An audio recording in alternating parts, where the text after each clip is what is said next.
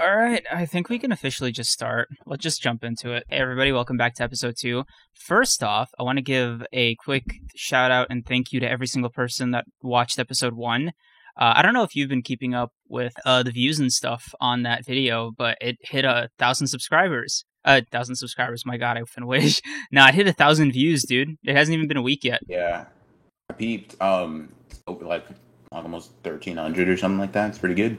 Yeah. Um, especially for like a first video type thing for Yeah. that uh, podcast stuff. And for anybody who didn't see it on Twitter, um, sorry to rain on the parade, but I really did try to get the audio on like Spotify and other platforms. But I'm just gonna quickly explain why I couldn't do it, and then we can move on to happier topics.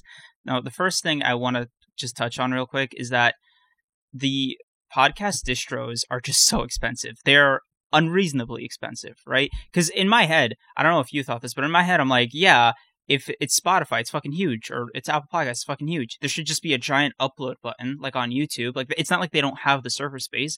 So theoretically, all I do is the same shit I do with YouTube. I just upload it, add a title, and then I call it a day, right? But that's not the Mhm. fucking case.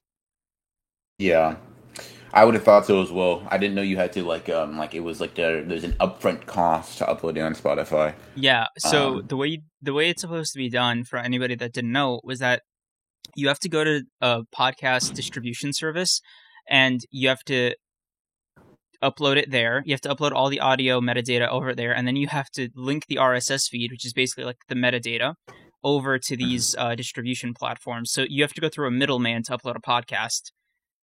Hmm. I don't. Got you. wh- why? That seems that's. It seems like a lot of extra steps for something that should be much easier, but I don't know. I'm, and I, dude, you it think to work right? for them, I guess. Like it's audio. I don't. I don't know. I didn't realize. Dude, it's like the most dumb, unuser friendly bullcrap I've ever seen a platform do. It, like the only thing, it makes me um, it actually makes me think of this one thing. So, do you know what A/B testing is? Yeah.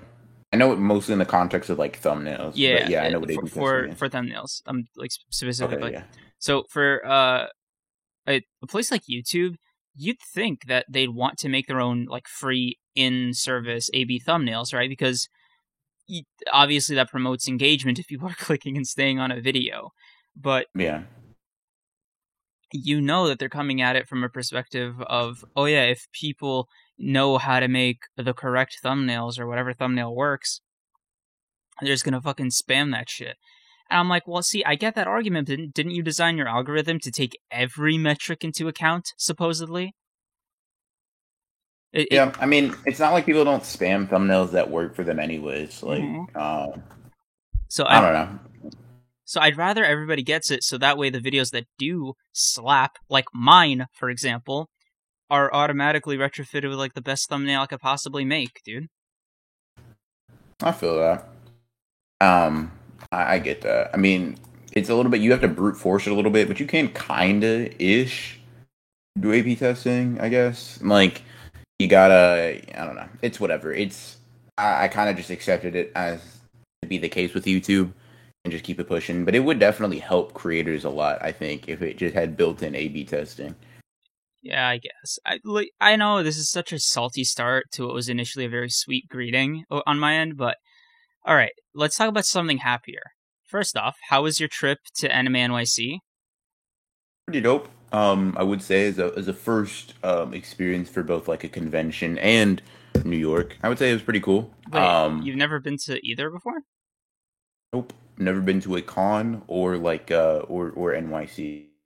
Yo, that's wild. I've never been So, to um the first experience for both of those, and I would say it was a pretty cool one. I was so salty that I didn't get to go to Anime NYC. Aside from you know you not being there, aside from you know not being able to meet you in person. Obviously, that's my you know big wish in life. But did you see that fucking Mark Phillips was there? Yeah, I saw that. It was cool. It was uh, it was pretty dope. You saw Um, you saw him in person? Yeah, I mean, it wasn't like a personal greeting thing, but yeah, I did I did see him. Um, kind of like it was kind of like a passing type thing, you know, big group of people, a bunch of people know him, obviously.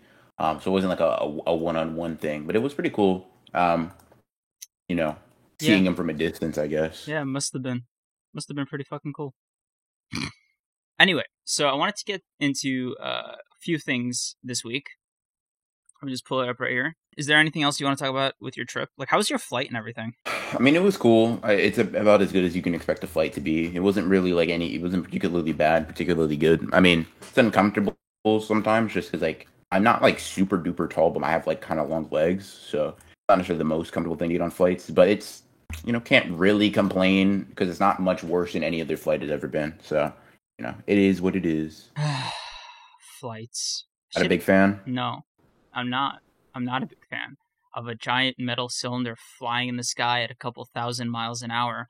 Dude, it is so bizarre to me that people just like get on those things with a straight face because you know that you're you're sitting ducks up there, right? Like if your bus crashes or something, right? You and presuming the doors aren't like stuck and it's upright, you can just get the fuck out. Walk three blocks away, you're you're out of the danger zone for all intents and purposes, right? But on like a ask you this on a boat or like in the sky, you're sitting ducks. That's it. You're you're at the mercy of the weather and God. Sure, fair enough. But let me ask you this question: You you ride subways, right? Unfortunately, You can't walk away from that. That crashes, you're stuck underground. And also, funnily enough, I'm pretty sure airplanes have like lower like crash or death rates than cars do. Like than like than like ground vehicles. so you don't get vertigo or anything from just the fact that you're so high up there. Not really. I mean, I don't really care. Um, Oh, it's just a flying bus. That's what you see. yeah, just a flying bus. I mean, it's not much to me. It's not much crazier than like um than than a like a, a tin box um that that is able to travel at 100 miles an hour right i mean I can understand the efficiency of it, but damn, is it terrifying. And the the preamble doesn't help either, right? They don't put their hands up your butt to get on a fucking bus. Like, yeah i mean that's true Yeah, we, but got, we got to do the we got to do the kiss test because some terrorists put some bomb fluid on their lips or something. So now every TSA agent's gonna make up. Bro, you just know that some like Wonder Bread motherfucker is just like, well, if that's the law, yeah i mean i'm not a fan of tsa but like it, it's whatever it's a part of the process i just kind of accept it as as part of the process and keep it moving i don't really bro, you sound so I don't really tired. about it i'm not no, so much tired it's just like talking about like planes and like i'm like damn The Uh, plane. It, it, I think what's happening is I'm getting flashbacks to when I was on the plane, and that's what's making me tired. Let's talk about something exciting or something interesting. Let's talk about like what, what chapters came out this week. Let's talk about those. fuck, that was a good segue. Damn it. Ah. All right, so listen. Before we even get into the chapter reviews, I want I want to flip the script a little bit here. I want to start with My Hero Academia. Okay. Okay, here's my beef, man. I saw your little uh discourse around the My Hero Academia chapter this week with the end of the Stars and Stripes mini arc. Sure. Hey yo, you just gonna sit there and give it a six out of ten with a straight face? Well, you think I should have given it lower? You're so funny, bro. You should do stand up. Write write a tight five. We'll get you to the comedy club. I'm I'm not I'm not joking, bro. like here's the thing. Here's the thing. If it's a six out of ten, it's a five out of ten if I'm grumpy that day. So like it kind of kind of ranges. All right, I want Um, I want an explanation. No, Sure. no, Ronin. I Um, demand an explanation. Sure, sure, sure. So I'll give you and the audience that's watching an explanation. Stars and Stripes is not really that cool outside of her quirk in some parts of her personality. Like, let me okay, let me put it like this, right? Why?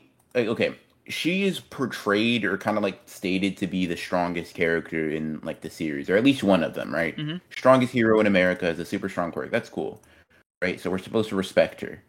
Um, she's supposed to be built up to be super strong, right? But that build up quite literally starts and ends over the span of what five or less chapters. Hell yeah, right? dude. So you're telling me you're telling me that in the span of five or less chapters, I'm supposed to thoroughly believe that Stars and Stripes is super strong and really respect that strength. It didn't happen for me. I'm then supposed to be entertained and engaged in Stars and Stripes well being in this fight versus Shigaraki, a character that has been in the series basically since the beginning. Didn't happen. Then I'm supposed to convincingly believe that Stars and Stripes, someone who is exceedingly much more powerful than Shigaraki here, or at least her quirk is very broken, right? You can say obviously Shigaraki won, so you can say he's more powerful, blah blah blah. Um, you know, and then and then I'm supposed to see that threat fall, and then I'm supposed to care about that threat falling because it was built up. None of those things were executed well for me, right? Stars and Stripes isn't like a horrible character, but she is a mediocre plot device to me. Like it's clear that if Horikoshi built Stars and Stripes up, that he built All Might up, maybe even in the back, she, she doesn't have to be as prominent as All Might. That's not really a reasonable thing to desire. But if she was a built up, prominent figure in the background, right, slowly hyped up, or you know, kind of like how All Might is via statements and lore, I'd respect her character and her power a lot more, right? It'd be like, let me put it like this, right? So obviously we talk about the recent JJK stuff, so I'm gonna I'm gonna make a JJK analogy, right? Mhm. So, do you think Gojo sealing would be nearly as important or cool if Gojo showed up in Shibuya and then got sealed? Okay, but that's not the same because It Gojo's is. It's closer. the powerhouse of the verse Okay, hold on, versus a on, super strong enemy, and they bro. get Okay, taken out of no, the fight. All Might is the powerhouse of the verse. Deku That's is the debatable. powerhouse of the verse. Dek- Deku would get bodied by Stars and Stripes right now. I think It- Stars and Stripes would bully Deku, and Stars and Stripes arguably could bully All Might. Let me put it like this: If Stars and Stripes started the fight with the air doesn't exist 100 feet in front of me, All Might dies. Like the only reason Shigaraki lives is because he has a regenerative or regenerative quirk, right? You know the. Uh, see, here's the thing. I'm not coming at it from a defense of this is a 10 out of 10 or anything. But by no means is, Mm-hmm. is the Stars and Stripes arc a 10 out of 10. But if I had to like give it my own rating, for example, I'd say it's Mhm. about a seven or an eight. Because I mean, I'm not I'm not mad at the rating for sure. Right, but like I think I come at it fuck. Okay, I want to talk about this later in the podcast, but I want to talk Mhm. to you about the it's kind of like a follow-up to our objective subjective thing, but but in a very Mhm. limited way. I want to ask you about a 10 rating system and specifically I want to ask you about the 7 out of 10 slot because that's like by far the most controversial slot, I think. Gotcha. So uh Um, I'll just make a note of that. we'll discuss it after we get get Yeah. the chapters, or are we getting into that now? Yeah, after the chapters. So, Gotcha. uh, with the stars and stripes thing, right? I, I'm coming at it from like a positive seven out of ten rather than a negative one, because Mhm.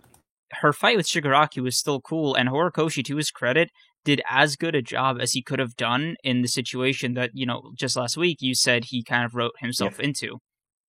And you know how we were talking about My Hero Academia potentially being way more disappointing had Stars and Stripes actually been overcome. So uh, I, I believe was it Urami who said Stars and Stripes. Said if it if it's la- if her if her like effect on Shigaraki was lasting, then the rating I had for that chapter and for her character as a whole would be bumped up. yes, If it didn't, then it would be bumped down. yeah, I, right? I said that right. No, I was I was saying that because I was the one that was. I mean, we were both somewhat critical of it, but I was. I would think I was the more critical, saying it's it's a low rating. If it's if if Stars and Stripes does better, the rating will go up. If Stars and Stripes gets shrugged off, which in my opinion she did here, um, you know, then it'll go lower. And that's. I mean, I do. I just feel like. So here's the thing. You made a good point, right? A point that I in fact even brought up. Horikoshi did do the best with what he could in the situation he was in. All I'm saying is, right, he wrote himself in such a shitty situation that his best could only get him a 6 out of 10, if that makes sense. So, like, I'm not denying that Horikoshi did, in my opinion, a- an, an expert job of trying to retrieve the fumble that he, he created when he when he introduced Stars and Stripes like this in this fashion so late into the series. However, even in his expert ability, right, he could not retrieve that horrible decision, I think. Maybe it was possible, but me personally, as an amateur writer and as an uh, whatever manga analysis YouTuber, whatever that's worth, right? I can't conceptualize a better way for him to have retrieved this, considering he made a, in my opinion, horrible decision introducing Stars and Stripes in this fashion. I think it'd be, like I said, I, I use the Gojo analogy because I think they're relatively similar, and you can argue Stars and Stripes is the strongest character in the series, barring the Shigaraki All for One fusion, right?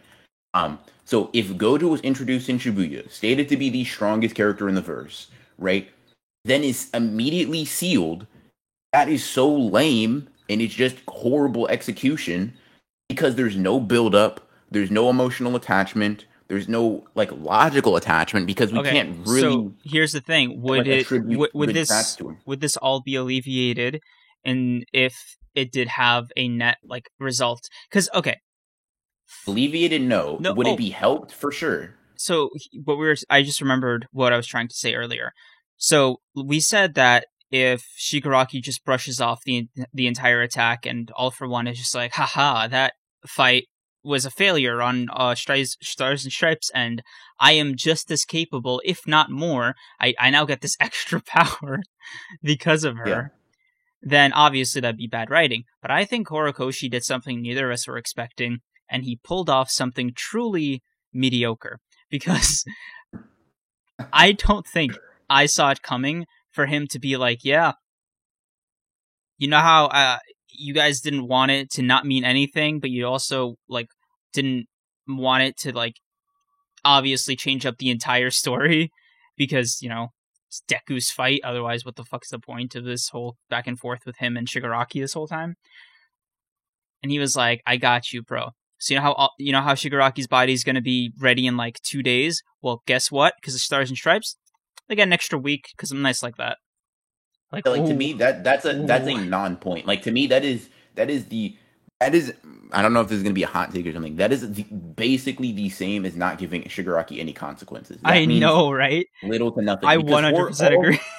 Because because like you know, it literally all it is is that's a slap on the a week. Really, a week. What what Bro, can they Horikoshi, do? What can dude? Horikoshi yeah. is literally the worst mangaka when it comes to like framing stuff in periods of time. This guy is so trash at that. The entire My Hero Academia story is uh, has taken the place over the course of like a year and a half. I, I don't know. I don't know how I feel about his his time framing in general, but here it's not even about that time. It's about the fact that Stars and Stripes, this supposed power house, right, mm-hmm. gets beat by Shigaraki, and that's fine. Shigaraki's the final villain. Losing to the final villain in and of itself is not a bad thing. And even being a plot device, right, is not a bad thing inherently, mm-hmm. right? Mm-hmm. Just it's it's just not, right? We know that like plot devices I mean, really, any character you can pick in fiction is a plot device because they're used to move the narrative forward in some fashion, right? Mm-hmm. I just think Stars and Stripes is a bad plot device, or at least a mediocre one, right? So to introduce someone to, okay, here's what it is Stars and Stripes is a jobber, and I think building an entire oh arc over God. a jobber character no. sucks. That's that's a little unfair because a jobber is supposed to make the villain look crazy, but she didn't. She didn't, right? Like she that's kicked his that's ass. That's exactly what she did. Bro, she, she literally made ass. him look crazy. She made no, no, no. She kicked his ass, right? But that's what jobbers do. Jobbers literally beat up the final villain, or not the, necessarily the final villain, but they beat up the villain until the final like conflict, right? And the villain what comes out on top the jobber lost, right? She made him look insane, not because he overcame her quirk necessarily through like skill or whatever, but because even with all of that power, he could not die.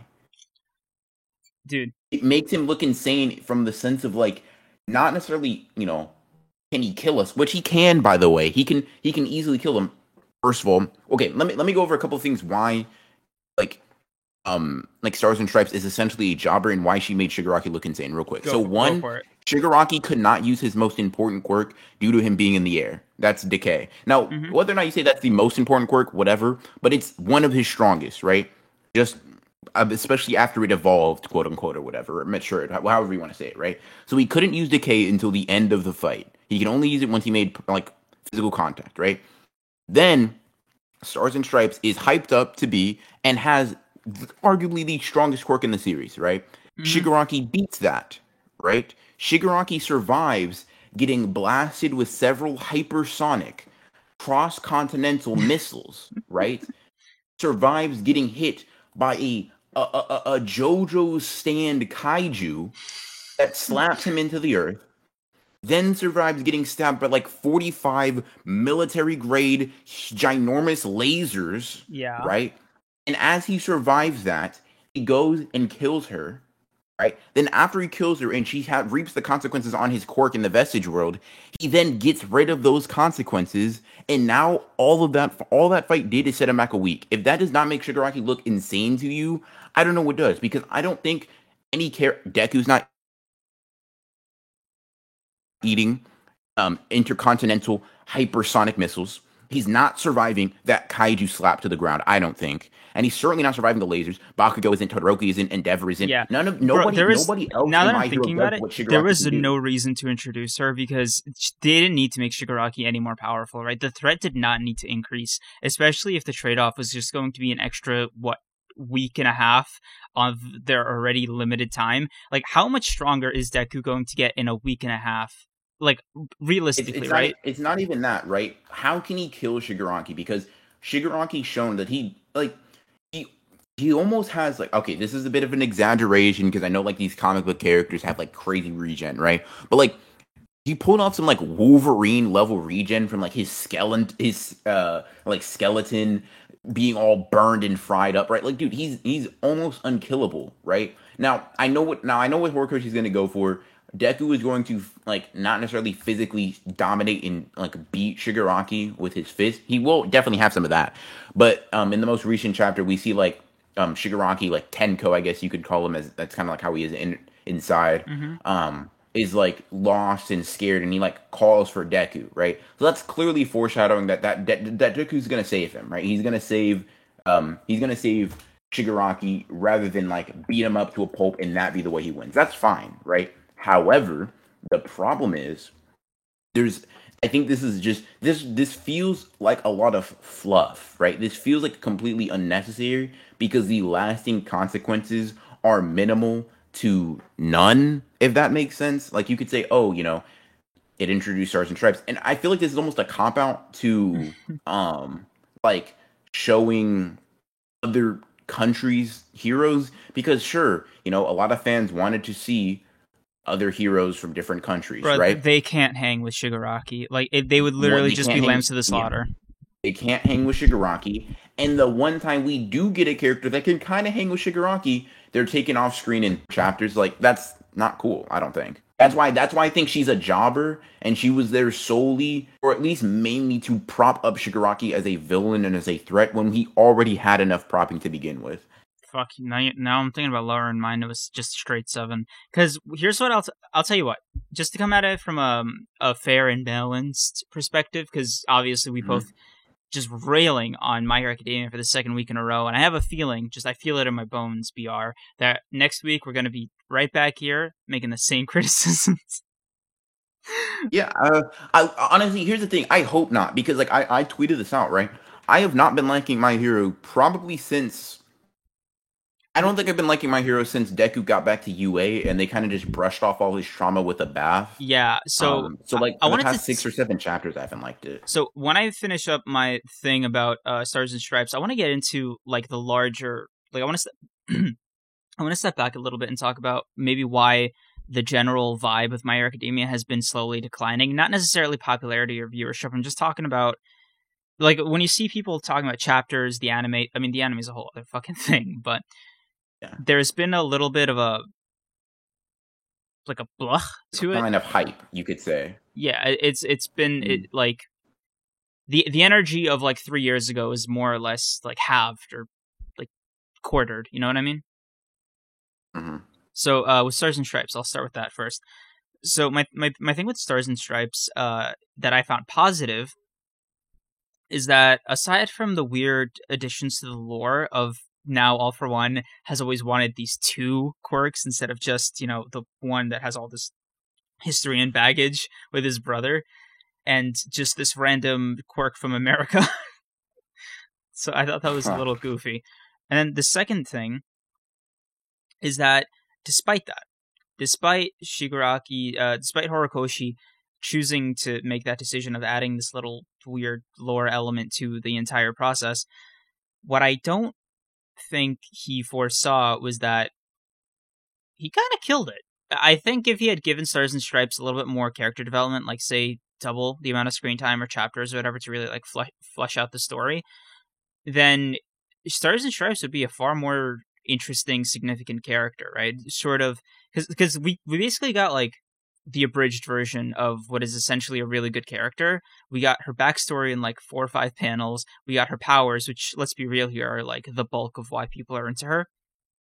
And we got the significance on the story, which is you know, now that we know what the result is, pretty significant. Semi it's okay.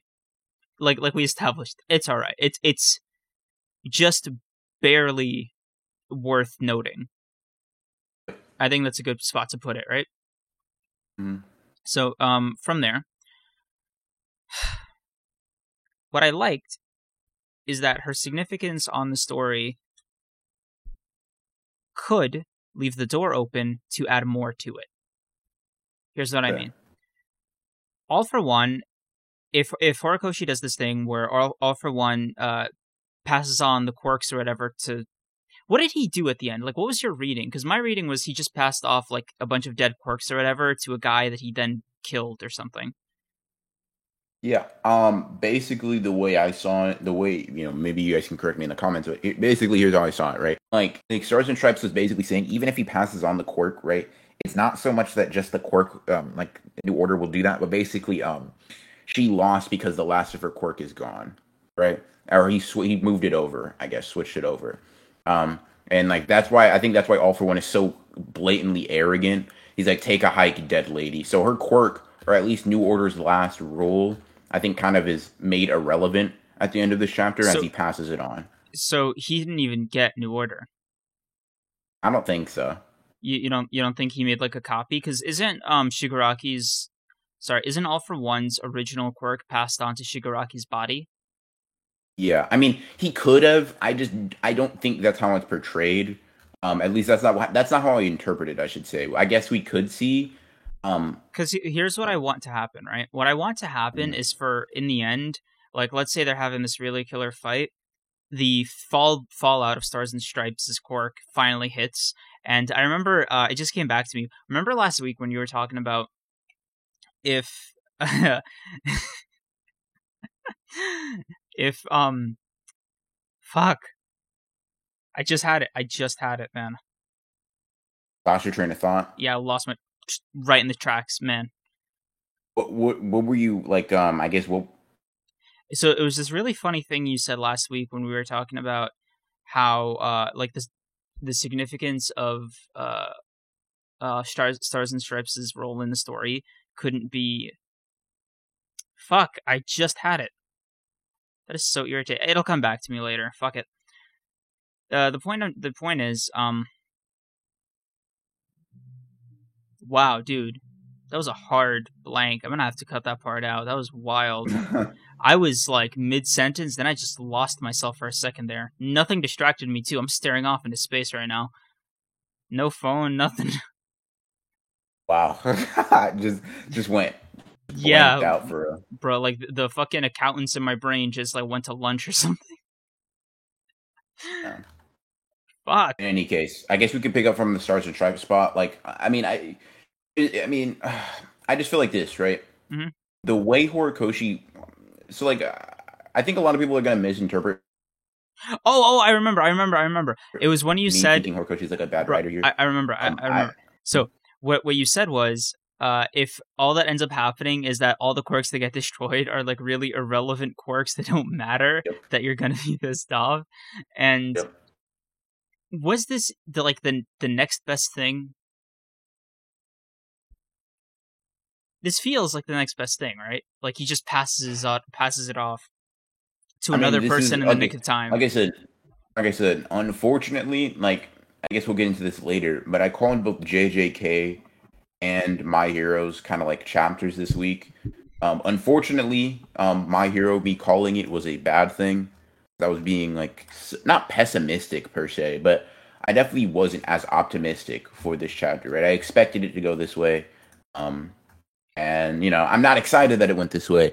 Um, and, and basically that's exactly what it was right? You can say you can nitpick over the details of my like prediction but at the end of the day the basis of it was i predicted that nothing of note was going to happen the quirk were going to be getting gotten rid of or at least the danger of new order was going to be gotten rid of right? Yeah. and it, it, from what from my understanding it essentially has. However you want to slice that of like oh it was gotten rid of in this way and you said it was going to be this way. Sure maybe you got the nitty gritty specifics wrong but that's fine. I got the overall point of not much is going to happen from this, right? And and to speak to the point of like, I don't think Horikoshi's a bad writer, right? I think he makes plenty of bad decisions with his writing sometimes and has to play catch up because of those bad decisions, right? Mhm. Like, for example, introducing Stars and Stripes now instead of making that a reoccurring character or at least idea that existed relatively early on in the series, that's a bad idea to me so right? And since he had to come, since he had to basically, you know, I don't know, fumble with that idea, that's whatever. So there's two things I want to like summarize about Stars and Stripes. I'll boil them down into questions. The first one is with everything being said and done, now that it's complete and we can look back on the entire thing, knowing the ending, not just speculating week to week. Was Stars and Stripes like did she even matter? If we look at it in the grand scheme of things, no, because I feel like there are there are dozens of different ways Horikoshi can make Shigaraki's thing just take more than two days. Like there are dozens of ways because the only the only lasting impact she has, right, is maybe she personally impacted All Might a bit, maybe, but we're not focusing on that. I bet, and also Bro, All Might didn't even know her. The, yeah, no, he did. He did know her. Um, no, he didn't. When she was a kid, he, yes, he did. No, he saved her, but he didn't know her. He said, "Oh, I would have liked to you. meet her one day." Yeah, let me show you. Um,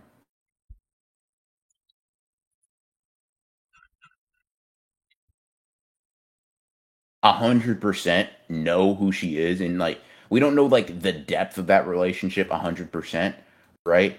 But we do know like here. Let me see if I can find her real quick, right? Because he knows her name, right? He knows like he knows it's Cassie, right? He doesn't just know her as Stars and Stripes. But um, all for all for one also knew her name. Sure, but all for one also tracked her to the point where he was he was like specific. He probably knew her extremely well because he had people, or maybe him or other people, right, looking and, and keeping track of her. So all for one knowing her doesn't isn't really a like a, a point against. All it means is all for one was stalking her. Um, me see.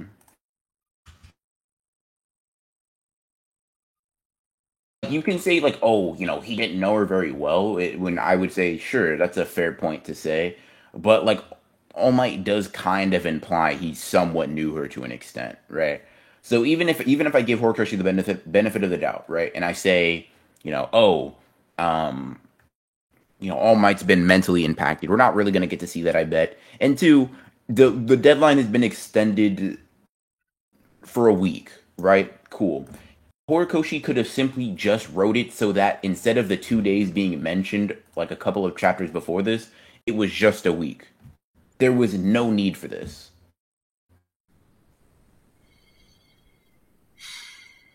There really wasn't. There really fucking wasn't. And, and just to hammer home my point for anybody that's very like, um, kind of that thinks maybe I'm being contrarian or just doesn't understand yet.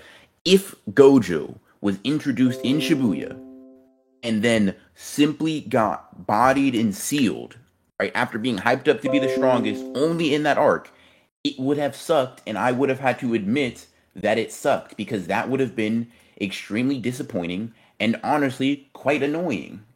So, keeping the same energy, I just don't think Gege fumbles like in this sense, right? You can maybe you can load a lot of criticisms towards him, a lot that I would say that don't apply, but I don't think that's one of them, right? And I feel like Horikoshi just missed, and we kind of talked about this earlier. I don't know if you wanted to segue into that because we've kind of been talking about My Hero as a whole and like Horikoshi's writing style, but for me, I've I don't think I've enjoyed like genuinely enjoyed a single chapter that he's put out since 326 and we and he released chapter 334 so like eight the, these past eight chapters these past eight weeks in my hero i just haven't been enjoying them and it's kind of it's not like obviously i want to enjoy them. I don't know who doesn't want to enjoy stuff that they read.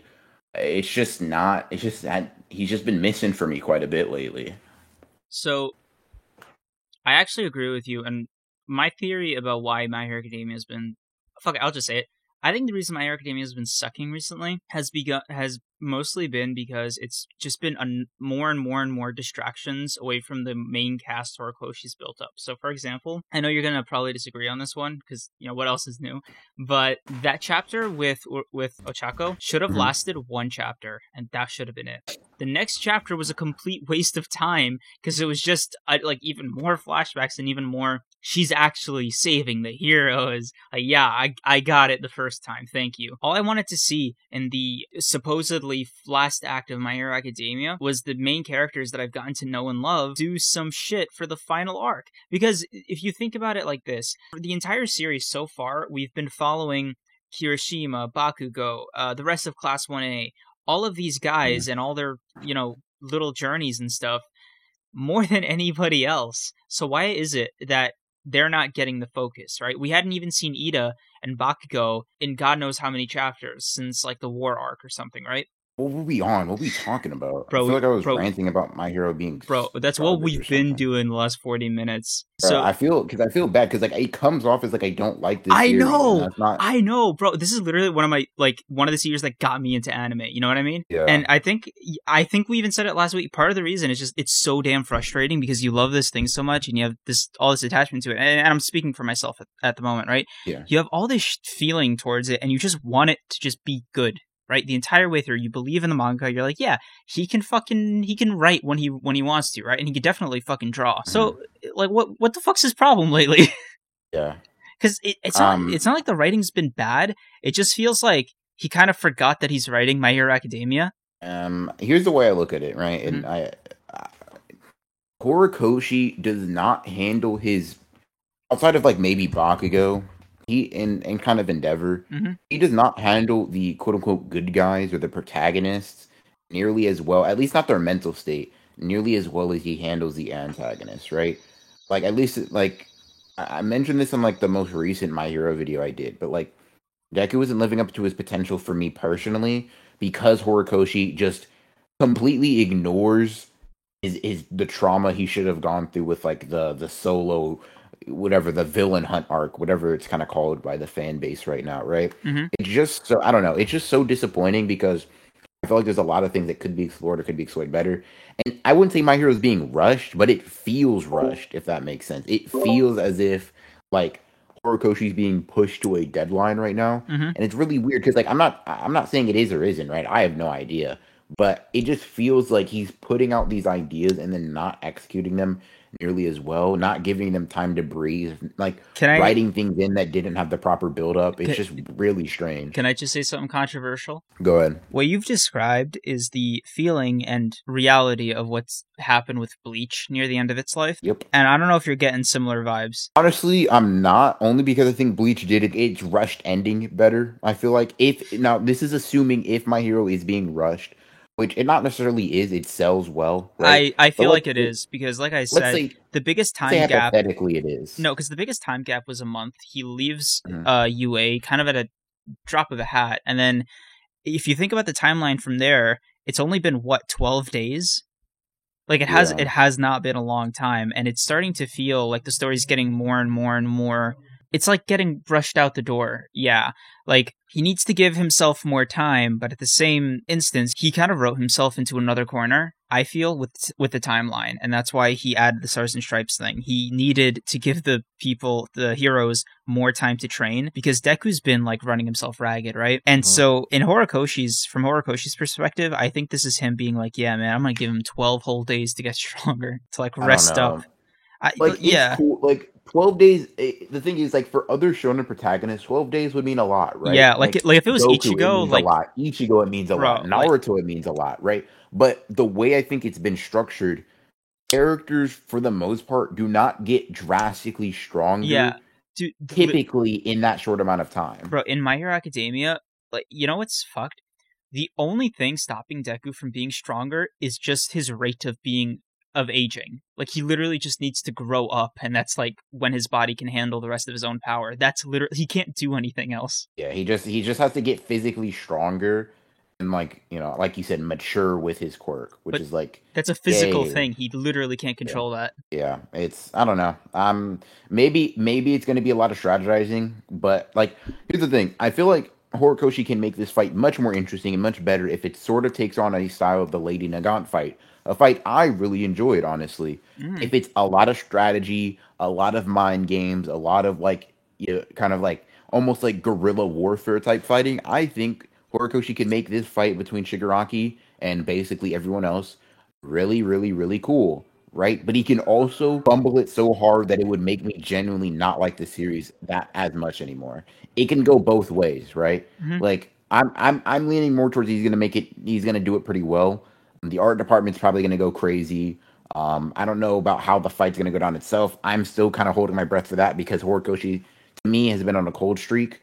Um, Yeah, but I just feel like he just doesn't explore certain concepts in enough depth for me to really enjoy them. because I think if he gave uh villains the same, because you know who's a good one-off villain is uh, Lady Nagant, right? she was like pretty good for the. She got at the same amount of screen time as Stars and Stripes did, but I think the impression she made, despite her also sort of dying at the end, Mhm. was uh, much better suited because she was obviously less significant. Yeah. Like, like like her screen time was proportional to her significance in the story. I feel. Yeah, I mean, I like Lady Nagant. I feel like quite a bit more than I like Stars and Stripes, and I feel like it might be because of what you said. She's not built up to be this goddess of the verse, right? Yeah. she's strong. She's she's a pro hero, Mhm. right? And she gets treated as such, or was a, a, a I guess a past pro hero, and gets treated as such, and gets taken extremely seriously, and is used, in fact, to hype up Deku, right? Mhm. That's fine.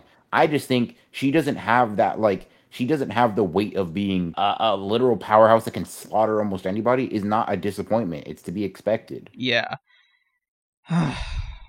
Dude, talking about My Hero Academia is getting a little exhausting because of Horikoshi's. Like, Let's move on to a real series, a real good series, Oh, man. I want to, I want to, I want to just wrap up something real quick. Uh, we'll call these like thoughts that don't merit an entire topic of conversation, just stuff I want to put out there in the ether. First off, Mhm. does this mean Vigilantes isn't canon? Because they had a different uh, number one hero for America. Um, Vigilantes most certainly is canon. Um, I think I, yeah, we know it's canon because of certain flashbacks for Aizawa. Um, and mm, yeah, I'm pretty sure it's like almost confirmed canon. I think it could just be at a different time. Like, uh, yeah. In fact, we it should be at a different time. Yeah, it, it could still be canon. Stars and Stripes could have just became number one hero after that guy. Oh, Um, okay, cool. Uh, yeah, so I just wanted to get that out of my head because it was bugging me. Um, Yeah. I'm happy because from the last panel of the chapter, it seems like he's focusing back on the main cast again, which is Horikoshi's sweet spot, in my opinion. He's he kills it when it comes to writing um, Deku, uh, Bakugo, and Todoroki, especially because if he's focusing on them again, it means that we a get like a return to the roots of My Hero Academia, which is what I love about it personally, right? I like when the characters uh, in Class 1A and such interact with each other and like vibe off each other because it's like nice. I'm one of those people that gets. I like the feeling of coziness from characters interacting in a very normal way. So when everybody's chilling in the dorms or when everybody's at like the local tavern or whatever, like that's mwah, gr- great like writing on on like uh for me personally. Uh, I don't know about you but like that's really what I want to see more of. I just want to see more breaks like that, but without it being detrimental to the main Forced. story. Yeah. So I literally want it to be in service of, oh yeah, it's like a little short brevity in like this very serious time. So like they're goofing off during training or something. Something to like reinforce the My Hero Academia vibe that I think's been lacking the last two months.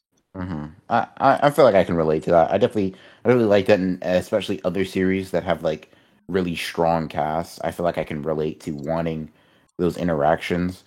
Um. So yeah, I mean, personally, I'm just hoping these next few chapters break the cold streak for me because it really has been almost a chore to read these My Hero chapters rather than being something I'm looking forward to. Mm-hmm. Um. Yeah. So, yeah. Dude, no joke. I actually forgot that My Hero Academia chapters came out with Jujutsu Kaisen chapters. Cause like, yo, you you know, on Thursday nights, I'm just like fucking refreshing and shit. I'm like, yo, is it up yet? Is it up? Is it up yet? And then, uh, like next to getting paid on on Fridays, it's I, I look I most look forward to Jujutsu Kaisen chapters when I wake up. Because obviously, I'm, I told you I'm a, I'm a fan scan guy, but Yeah. with My Hero Academia, I have to like actively remember that they come that they come out at the same time. Yeah. Uh. Like I just want to be excited for it again.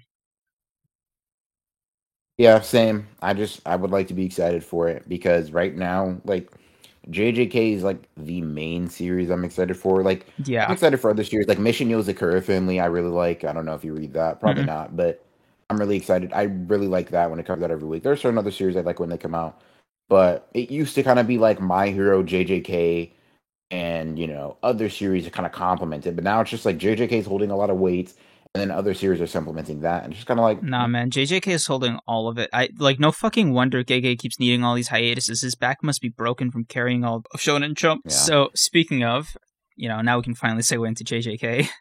Um, phenomenal chapter he don't miss. as he always. don't miss. dude it's it's unreal how do you do it you know what i think uh, Akutami's secret sauce is it's gonna it, it sucks as like an audience member but I think this man is like so committed to his story ending from like day one. The second he put pen to paper, he's like, "Yeah, this shit, this shit's got to be over." Yeah. Like I can, like I literally cannot, as much as I want it to, bro. You know I fucking want it to. As much as I want JJK to go on for like six, seven hundred chapters, I, I, I know like Gege would rather like burn every single page he's ever written than do that. This is definitely not good. This is definitely going to be more of that 300 plus chapter type of story, right? Yeah. I think he's got two more major arcs, including this one, and mm. maybe three more minor arcs.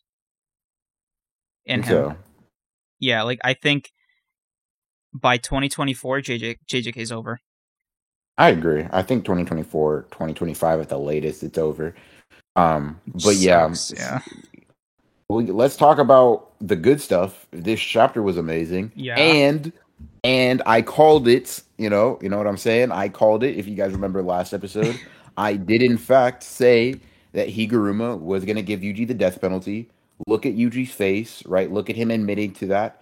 That something was off, which he did, right? And then clearly he was going to like not kill Yuji. So and I was right. I bro, gotta say, I, I love being right, man. Before you break your wrist, patting yourself up patting yourself on the back over there. You should know I was also right because he the evidence presented to Higuruma was about Sukuna, which means the judgment and by extension curse energy still considers them two separate entities. Oh. I was just saying yeah, but I was more right. So that was all around. Yeah, nah, but for real, it was cool. It was cool getting that prediction. Um, I do like Higuruma even more than I did before, mm-hmm. and you know it's always fun to see Yuji throw hands. So it was an overall good chapter for Bro, me. Bro, you have no idea. I was on Twitter and everybody was like, "Oh, I thought Sukuna was definitely going to come out," and I was like, "Fuck yeah, dude!" And like, I think I audibly said, "Ayo, fuck you, Ronin." I, I, I am not crazy. Because everybody was, oh. I was like, I'm not the only one that thought Sukuna was was about to come out last last week.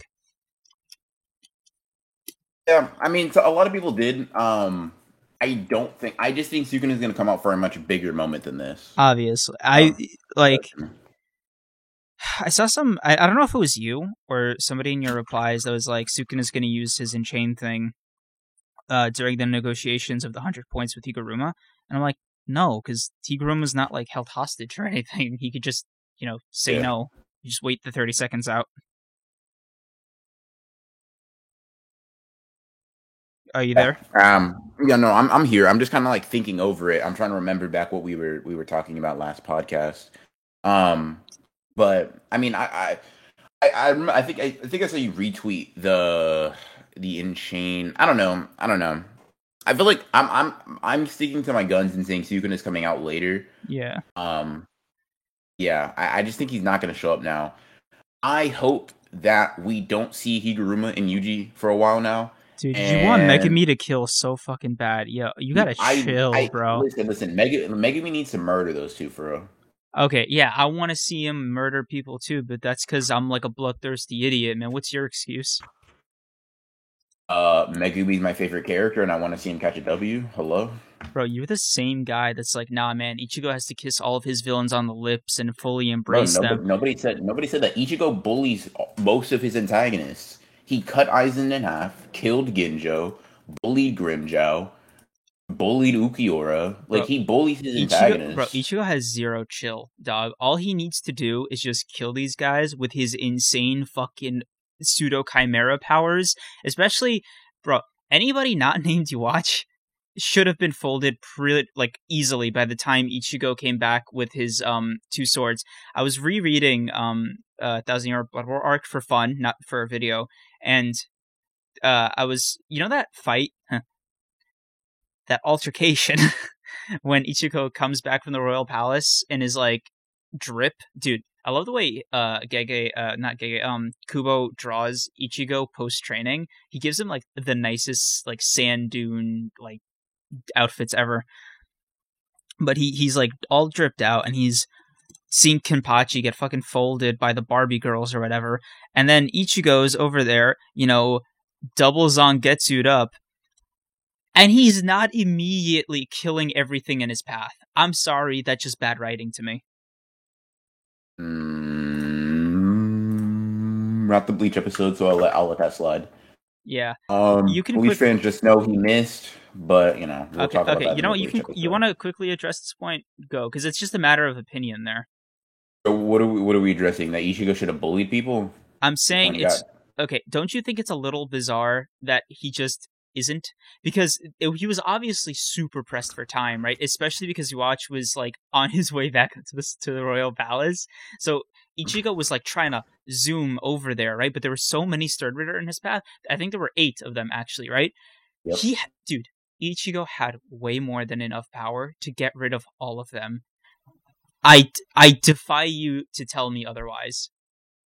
I'm not saying he couldn't, but I mean, I feel like fighting eight combatants and expecting him to one shot each and every one of them is a little bit unfair, especially when you see like these Sternritter are no no Yuha, right? But we do see that Ichigo had to still gain control over his abilities in the Yuha fight, right? You know that. Like in that fight, he had to let Orihime take over the defense for a little bit while he powered up, and then as soon as she, as soon as he was able to kind of like get the handle on his powers for the first, because remember he trained to get these two blades, but he had zero combat experience with them, right? Absolutely none.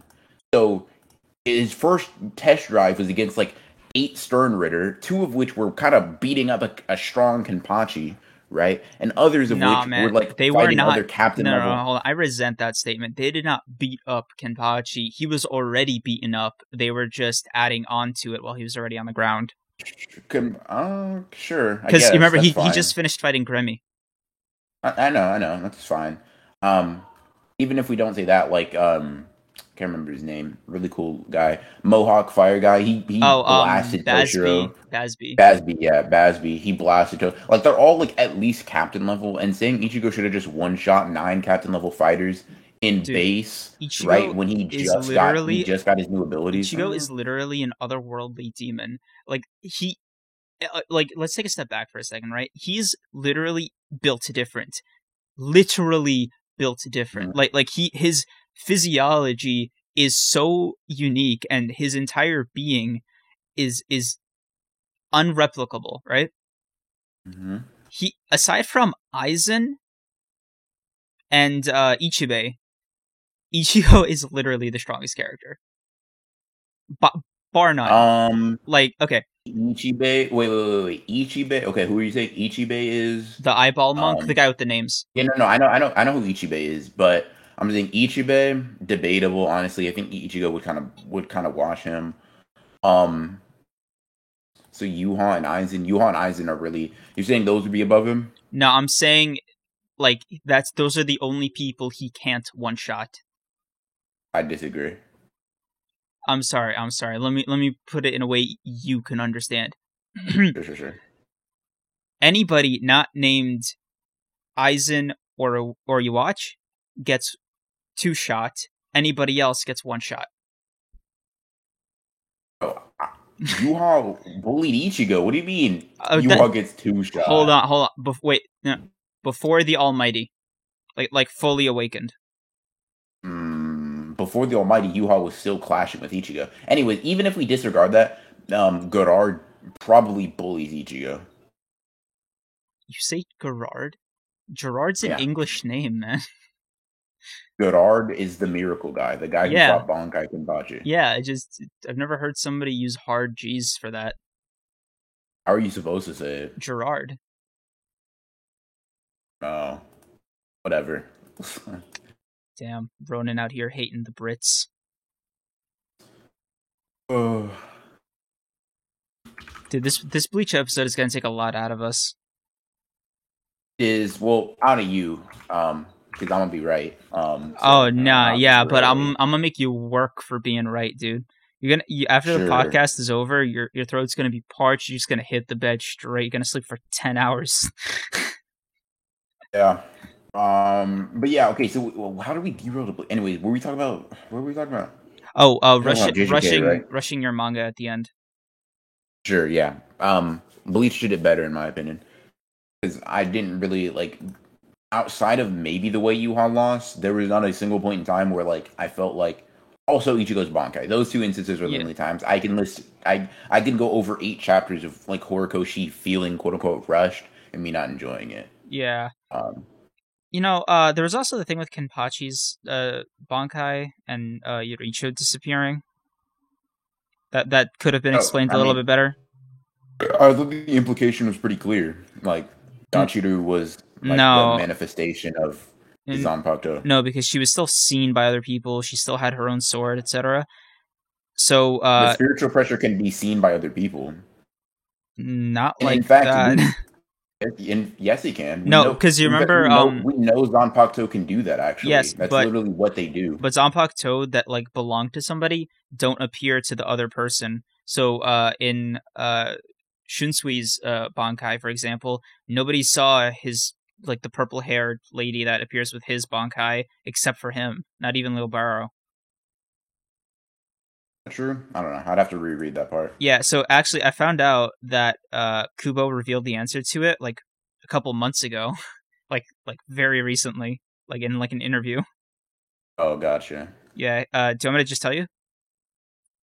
Oh, reveal reveal the answer to what Yachiru? Yeah. and what happened with her? So- oh, sure. basically uh it's their same relation he said to compare it to the relationship between uh zangetsu and tensa zangetsu where um his uh zaraki's uh shikai is an adult woman who presumably looks like you know a fully realized uh yurichi so like you know think i'll let your imagination go crazy with that one and then his Sure. his bankai is actually uh yurichi You mean Yachiru? But yeah, yeah you. Yachiri, yeah yeah, I Yeah. you. Um, So uh, when the sword basically wanted to know uh, Zaraki, so cut a piece of its power out and made it into a form, and then he, when he, so this is where it gets weird. When he named her, it made her a Shinigami. oh, gotcha. that's weird, right? Like that's that's a weird explanation. Yeah, I'd have to read it. Like, um, I kind of like maybe reread it even to get like my own like, This is this is interpretation. of it, I not, bro. This is not from the text. This is sh- like from an interview he did explaining Yeah, I it know. I know. I'd so have, to, I'd have to like, I'd have to just read the translations of the interview. What I mean. Yeah. Um. but it's weird, right? Like that's he could have just stopped at the Shikai Bankai thing. He didn't need to go the extra step with the naming and the everything. Because I guess people would have Yeah. been angry because she did have a Shikai from from what I've read. Oh yeah, she does. Um. Yeah, yeah. Because that's when she turns the. That's when she has like the multiple slice thing or whatever. It's weird, but Yeah. uh, anyway, she so a- so she does have a Shikai ability. so back to JJK. Sorry for the detour, everybody. Yeah, so Higuruma was dope. Um, Yuji was dope. I predicted that Higuruma was going to like go through the execution thing, not be Uh-huh. able to do it because of Yuji's earnesty, blah blah blah. Yeah. Right. Um, I guess I don't know. There's not too much. I don't have like a, in comparison to the last one. I don't have a lot to say about it. Like Higuruma See, was a dope character. I do. got a lot more to see with him. There is Okay, go ahead. there is one on. thing I really want to point out. I don't know if you caught it, but he said this one thing to Yuji where he said there are still people as weak as you uh, out there, Mhm. and I wanted to know what you thought of that. Oh, oh yeah, yeah, yeah. So he just means unable to decide their own like fate, basically. So okay, so really, that's what you as- that's what you read. Basi- Not physically weak, obviously, because he comments on Yuji being strong several times. So he doesn't think he's like weak in the sense of like a com- a combatant, right? He means weak. At least when we when I look at the context, right? He says people are weak and ugly, right? Um, because as like he's like that's why he doesn't want to be a judge, right? People are weak and ugly, right? And he says until that point, at the very least, I thought I should value that very depravity which other animals don't have, right? Basically, what he's saying is that like weakness in basically everybody, right? That inherent human weakness, right, that people have is something he wants to try to defend, right? As a lawyer, I guess you Oh. could say. And that weakness is something he sees in Yuji, the inability to contain Sukuna completely and and you know completely control his own fate, right? Something Yeah, I'm surprised that he. I'm surprised that he didn't have any reaction to Sukuna's existence. I mean, Higuruma's a very, at least he's been portrayed to be a very calm and collected person. Um, I mean, hell, even after getting punched in the chest by Yuji, he just falls into the chairs, coughs, and then gets up, kind of like chill. Like he's not a very expressive person. Even if he was surprised, I don't imagine he would have been like extremely expressive with that surprise, in my opinion. I guess it, it still would have been like, "Yo, what the fuck's good with your body?" Or because he even commented on that when he hit Yuji with the mouth. Like he was commenting on everything about Yuji, everything about Yuji's body except for the fucking demon residing in it. Yeah. It's like, man, this kid's tough. I wonder, I wonder if he lifts or something. Huh. Yeah. Um, but honestly, kind of actually, since you brought that up, I kind of want to speak on something. Um, like Ooh, just go a off. little thing. So something that a lot of people don't pick up on is Yuji's like sense of or lack of agency, right? Do you know what I mean by that? Like his the, uh, inability uh, to decide his own fate. Yeah, yeah, yeah. So I think Higuruma's been kind of um hinting at that in that fight, and it's been something that's always been with Yuji, right? He's mm-hmm. never really made a true decision, not a real informed one in his life, right? Um, he was he was forced, kind of Kenjaku's experiments were forced on him, right? Yuji decided to become a sorcerer because of what his grandfather told him, right? And mm-hmm. because it was either that or die. Um, Yuji was somewhat. I mean, you can say the only real decision he made was with Sukuna, but I can kind of explain that in a bit. Mm-hmm. Um, Yuji was forced into this like almost rival conflict with Mahito, and that forced him to lose a lot of close ones, right? And Yuji just consistently shown to be this person without agency and without the ability to um, decide, right? And Higuruma mentions this a couple of times when he's like, um, he's like incredible. It's like I'm fighting an unbreakable doll, right? Mm-hmm. Dolls are typically things associated with a lack of agency. You can't can you dolls can't typically control themselves, right? Mm-hmm. That's what I find the symbolism of that to be. And then the weakness, right? Yuji's weakness and the, the inherent weakness in humans is really the inability to decide, at least contextually, um, contextually with um with, with with everything that's been going on, I think that the context is the weakness for Yuji's inability to do anything on his own, or at least his inability to make a, a true decision for himself up to this point. Um, and that's because obviously that is the reason why Higuruma even had the ability to create like the executioner's sword. Is that what it's called? Yeah, yeah executioner's sword. Um, it's because of that weakness, right? Mm-hmm. Um, so I do think that um, even even though it's I don't think this arc is going to focus on Yuji. This arc, even this mini interaction between them, is doing a whole lot to characterize Yuji as this person who does who's never had and and and, ha- and doesn't have yet the ability to make decisions. Right? Mm-hmm. Um, Yuji was led along to Higuruma by mm-hmm. Amai, I think it was. Right? Yuji couldn't find him himself. notice how a lot of these things are never things decided by Yuji or things that he was able to um like do himself, if that makes sense. No. Um, in comparison to somebody like Megumi or Gojo, right? These characters decided their fate on their own. Sukuna um, supposedly decided their fate. Uh, I, I, guess we can assumably say he decided his fate on his own. Even Nobara decided the terms on which she went out, right? Um, if she and, and things out. like that. If she went out, right? Maki chose her fate. Mai chose her fate. Like a lot of these characters are able to choose what they do. However, Yuji is not, and I, I really find I find that pretty poignant. Do you remember a conversation we had a couple weeks ago? I don't know. Uh, God, it was really a few weeks ago, where it was just like a thing between the two of us, and we mentioned, or I think you mentioned, that your theory was that Hakari would kind of take over Yuji's supervision from Todo, and he'd yeah. be the next guy to get him out of this whole I'm a cog phase. Yeah. I wonder if you still think that. No, I don't think so. I think uh, I've seen a I've seen a theory that's pretty interesting and also kind of heartbreaking that Higuruma might be the one might be Yuji's like final executioner at the end of the series because like you know obviously executioner's blade blah blah blah. Um, um, but whatever. Um, I do. What's I do the think uh, what's the logic there? The theory is just that Yuji will might never be able to overcome the weakness that he has inherent to him, that inability to decide for his own um, and that that weakness will cause Higuruma at the end of the the series or whatever to be the one to kill him, right? Using um, like what is the name of his Shikigami? I can't remember it. The ju- judgment.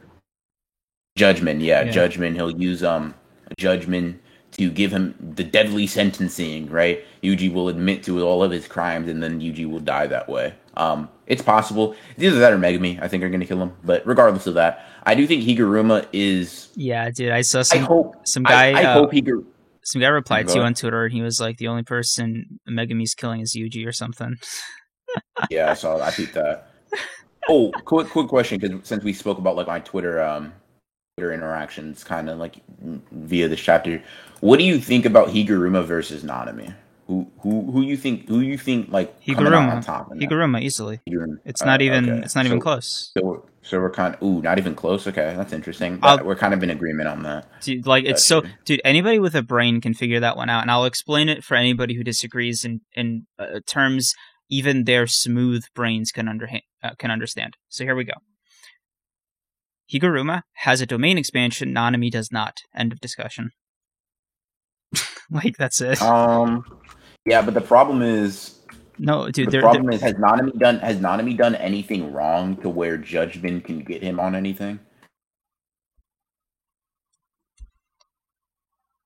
It's like Higuruma's domain is useless for like upstanding people. No, right? like if he loses the gamble and lies or something, because he doesn't know the evidence, right? He doesn't know like the the rigged the riggedness of the game.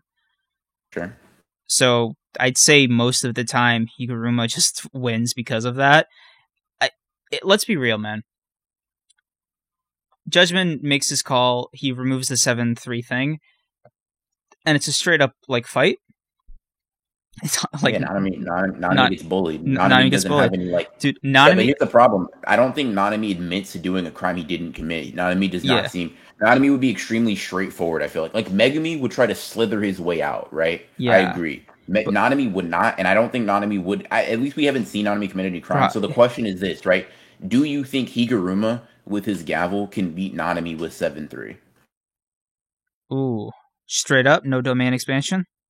No domain expansion because I don't think it's useful in this fight. I don't think Fine. Higu- uh, Higuruma can get him on anything. Honestly, if it's that, if it's like that, then I think Nanami could win. Could. Gotcha.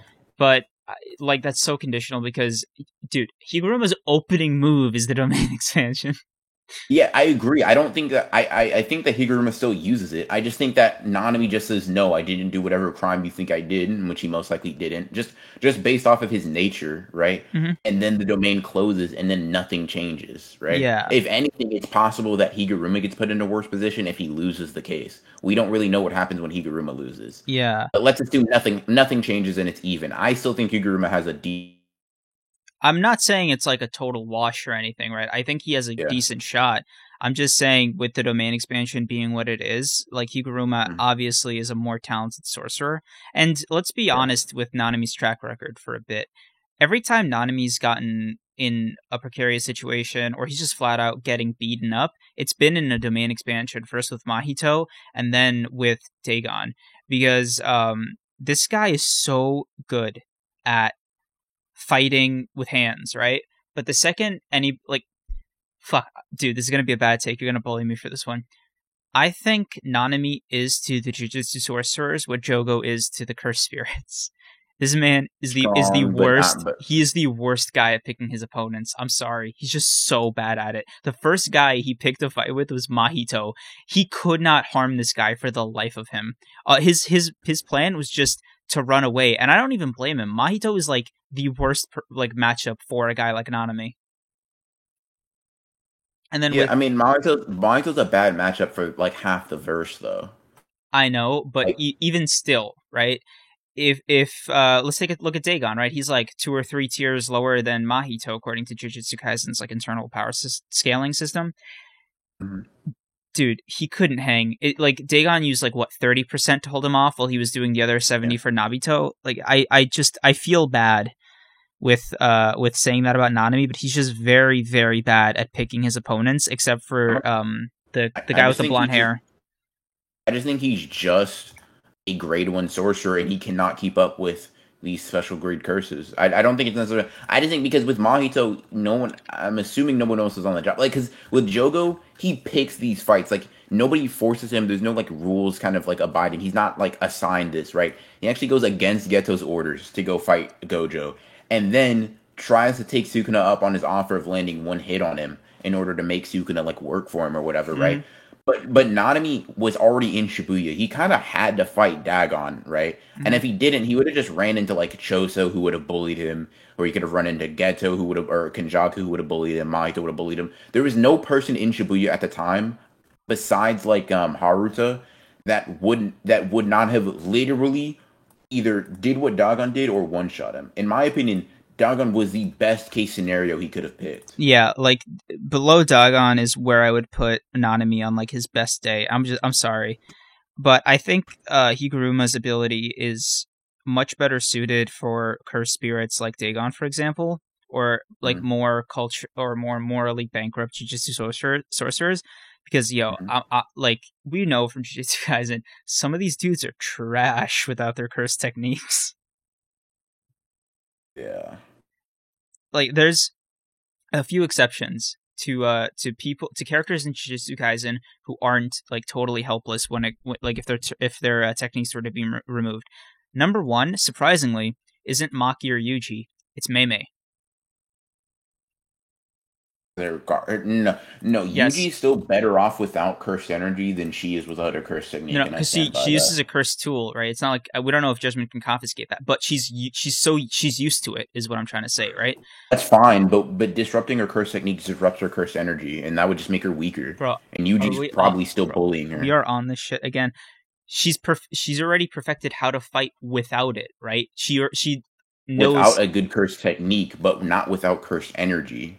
Yeah Right? Every sorcerer uses cursed energy to amplify their physical stats. yeah. right? So even if we remove her cursed technique, hold on, hold on. right? What would we?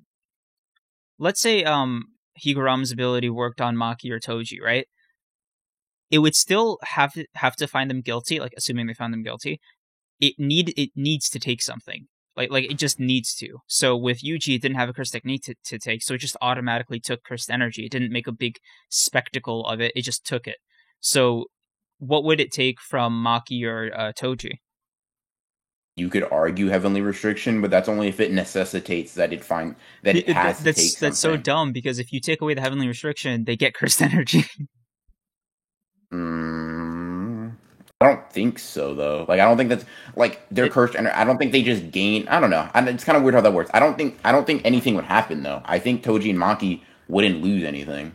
At least based off the way he explains it. Like Higuruma, let me put it like this: based off like feats and statements, there's no reason to say Higuruma's like um like judgment would take away anything from them because they don't have a technique nor cursed energy to take. I don't know. I figured they take organs or something. It'd be so weird. It just it's just so unrelated to the jujutsu world. Like organs are just like a normal human thing. Like I yeah, feel like no, but in anything- Jujutsu, mind, body, and soul are all connected. Sure, but the Otherwise, Toji's body wouldn't have like overtaken that corpse. Uh, well, a future corpse. well the reason he did that is because of heavenly restriction though. Yeah, That's why he can do that. yeah, but uh, it's it still counts as part of the jujitsu world, is what I'm saying. So it would be affected by judgment. I'm not saying an organ. It technically it is a part of the jujitsu world because it's part of people. But what I'm saying is right, like an organ, it doesn't make sense because that would be that would be this basically the same as executing somebody, right? You take away really any organ, just remove it, they will die very shortly after. That that functions similarly to the executioner's sword, which I don't think he would be able to do with his like base domain taking away ability. Maybe.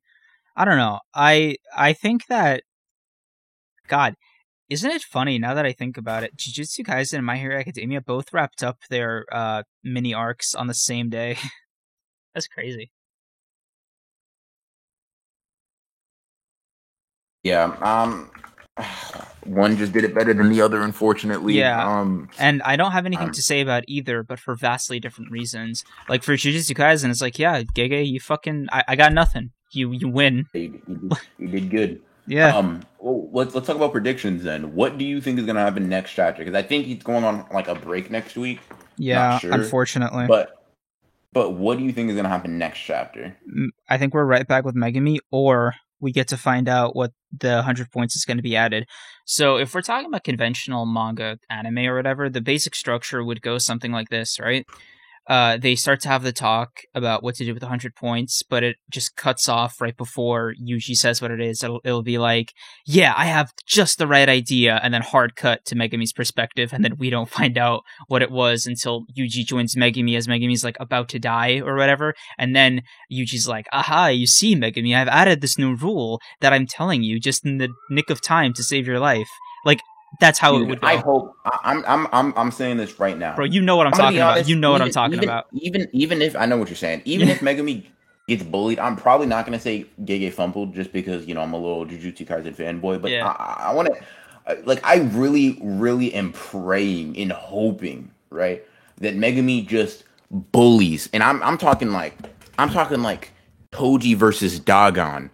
Bullies and steamrolls anyone he comes across for a little while. I need some Megumi wins. Dude, I need to I need see Megumi Yeah, wins. so do I. I need to see Megumi do combat because I don't get the vibe of watching. You're gonna hate me for this. I don't like watching Megumi fight the same way I like watching Yuji fight because he's he's fighting for his life.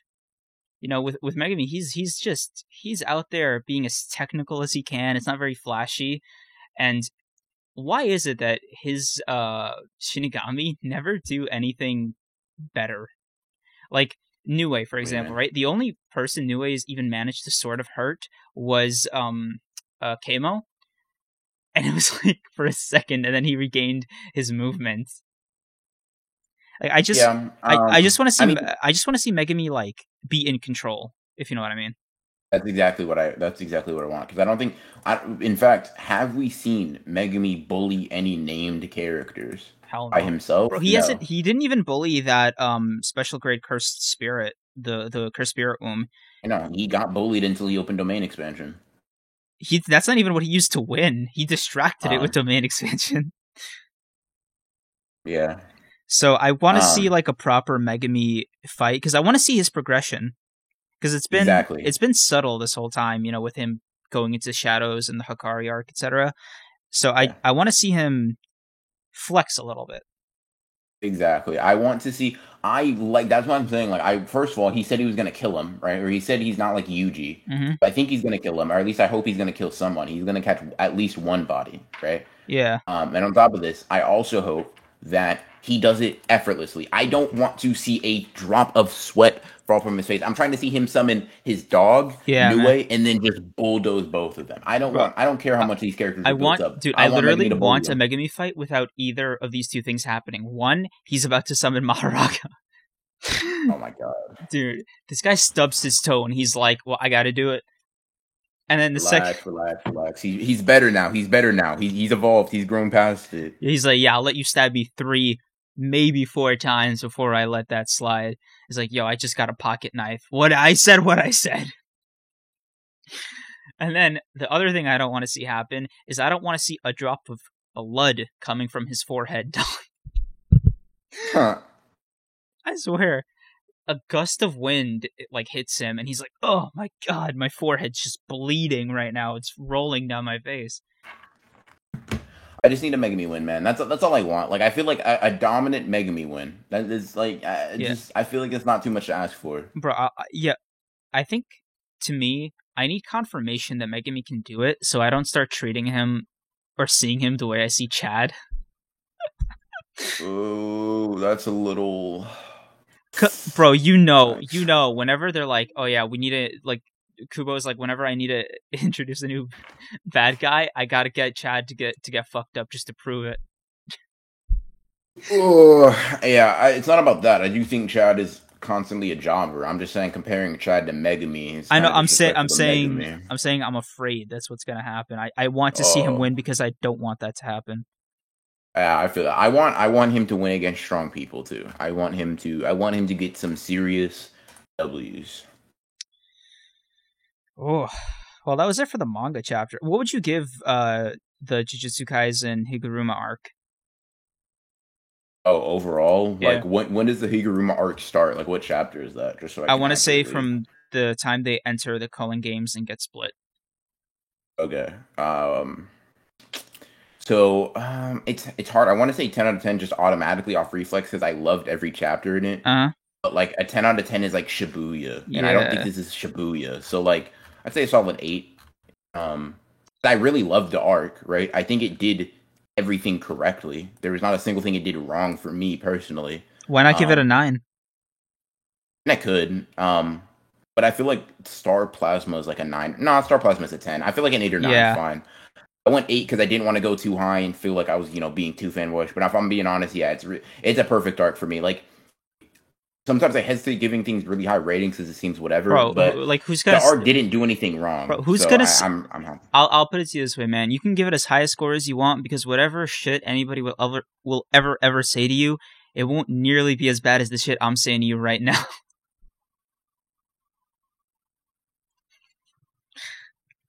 Bro, I hope you didn't cut out. Oh, you did. Fuck, that was such a bad timing to cut out for. Son of a bitch. I hate you, Discord. Uh, yo, can you hear me? Hello?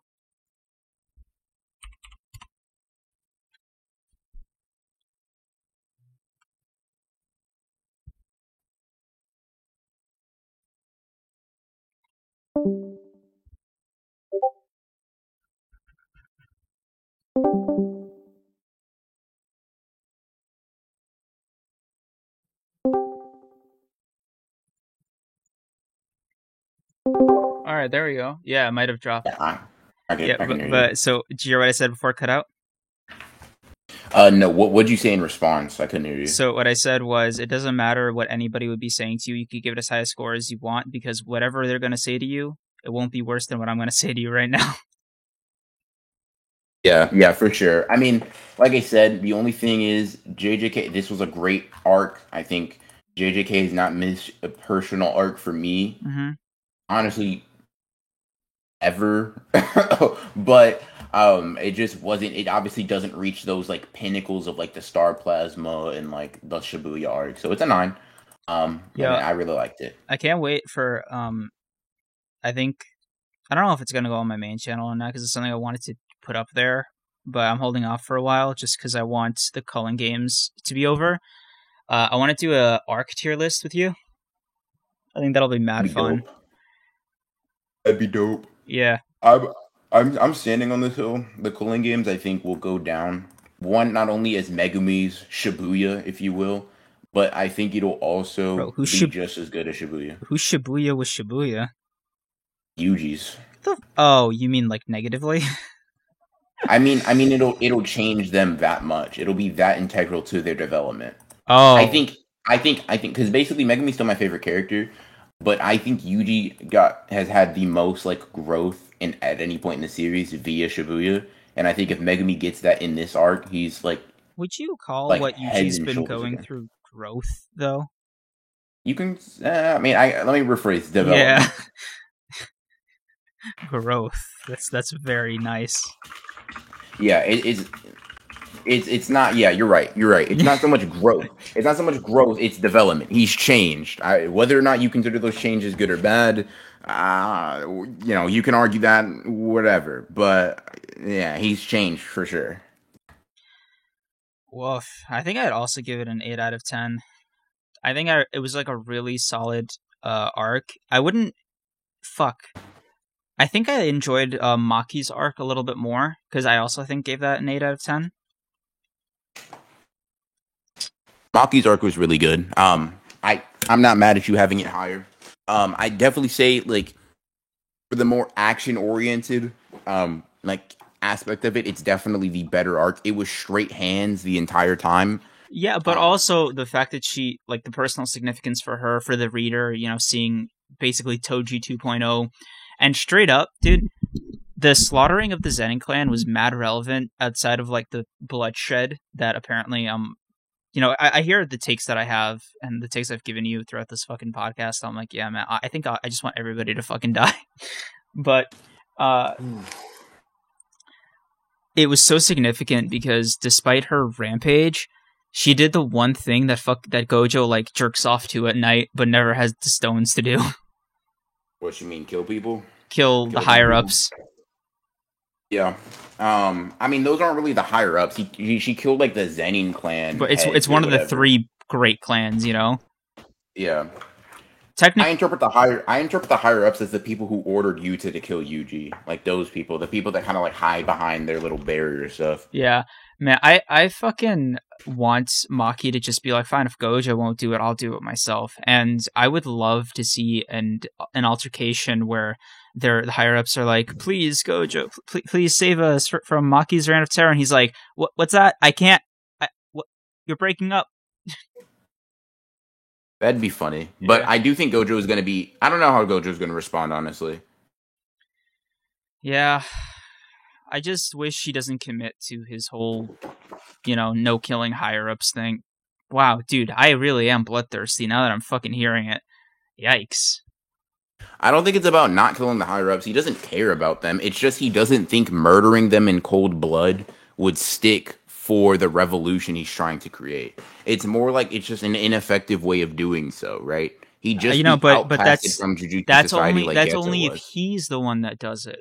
If if his students do it, then more or less that's the revolution. That, that, that that's literally how revolutions work. I mean, that's kind of true. You, you want to go? Uh, Um, want to go to France? Tell them the revolution wasn't like real because it it was just murder. Oh no, I'm not saying that. I just think that's just Gojo's rationale. He would just he just didn't want to go down Geto's path, right? Of like killing people in cold blood, blah blah blah, morals, morals, morals, you know, Yeah. whatever. Uh, so we finally uh got through the chapters. Um, I'll admit, man, My Hero Academia really made us work this fucking week. Yeah. My hero was definitely an interesting endeavor, Yeah. but Huh, was that a pun? yes, it was. I'm glad you noticed because if you didn't notice, that would have been super embarrassing. Yeah, don't worry, man. I I would have I would have been embarrassed too. Anyway, um, I want to move on to our topic for the week. Okay. So, okay, I mentioned this earlier, but I want to know what your take is on the infamous 7 out of 10. That number out of the 10 scale specifically. First off, I want to know what your personal interpretation of it is, what you think other people's uh, interpretation of it is, and whether or not um, measuring something a 7 out of 10 is conditional or objective. Mm, Okay, so the first things first, is it conditional or objective? Um, I Let- me- uh, I sh- let me let me I, I, the reason I use conditional, not subjective, is because this Mhm. is within the framework of subjectivity, because it's obviously somebody's own personal enjoyment. But I'm saying um, their like sense of a number scale, which is Mhm. more or less an objective set of you know measurements or whatever. yeah, one is one, two is two. Yeah. I gotcha. So, do you think it's conditional seven, like the one we gave my hero last week, where it was like, uh, if X, Y, and Z happens, it retains its seven, but if uh, you know A, B, C happens, it loses that seven. It's that, Oh, like that's I mean, I- that's what I mean. Okay, okay. Most of the time, then, I'd say it's objective in the sense that it fits their number scale. I would say most people don't give conditional sevens. Um, like, I, at least from my experience, like, I can only really speak for me, right? And for me, I just don't think that. I simply don't think that, you know, um, it, most people are like, it's a 7 out of 10 if this, it can go higher or lower, blah, blah, blah. So what's your um, what's your thing? So, what do you mean? What do you mean by that? What's my thing on that? What what is your seven out of ten? Like, is it good or bad? N- no, like describe it, and then you know. Let me see. Let me go to my AniList real quick because that has seven out of ten. So, seven out of ten for me is a a a show or manga that I enjoy. Honestly, anything above a five is something that I enjoy to some extent. Um, so like a five is just average. It's like by definition mid, right? Mhm. Even though I don't really like using that word. Um, because it really it's by definition mid, right? Like mean- middle of the road.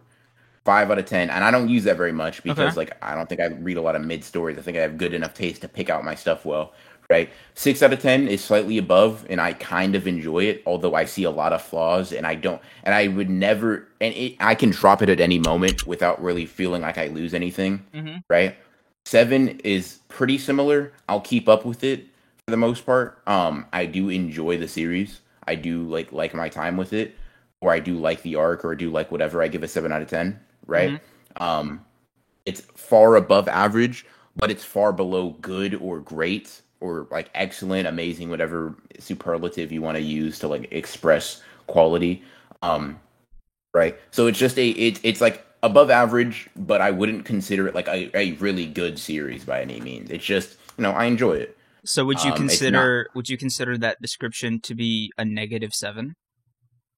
a negative seven. I don't think I don't think a seven for me a seven can't be negative. A seven inherently um, denotes like like decency at least. So here's um, um I want to quickly explain why I even brought this up before you go on because I have a feeling sure. uh the direction you're about to go in would like I I need to clarify like the the reason I uh not the reason the um the hypothesis I have because I just wanted to hear mm-hmm. what your uh description was at like just untouched by my uh influence.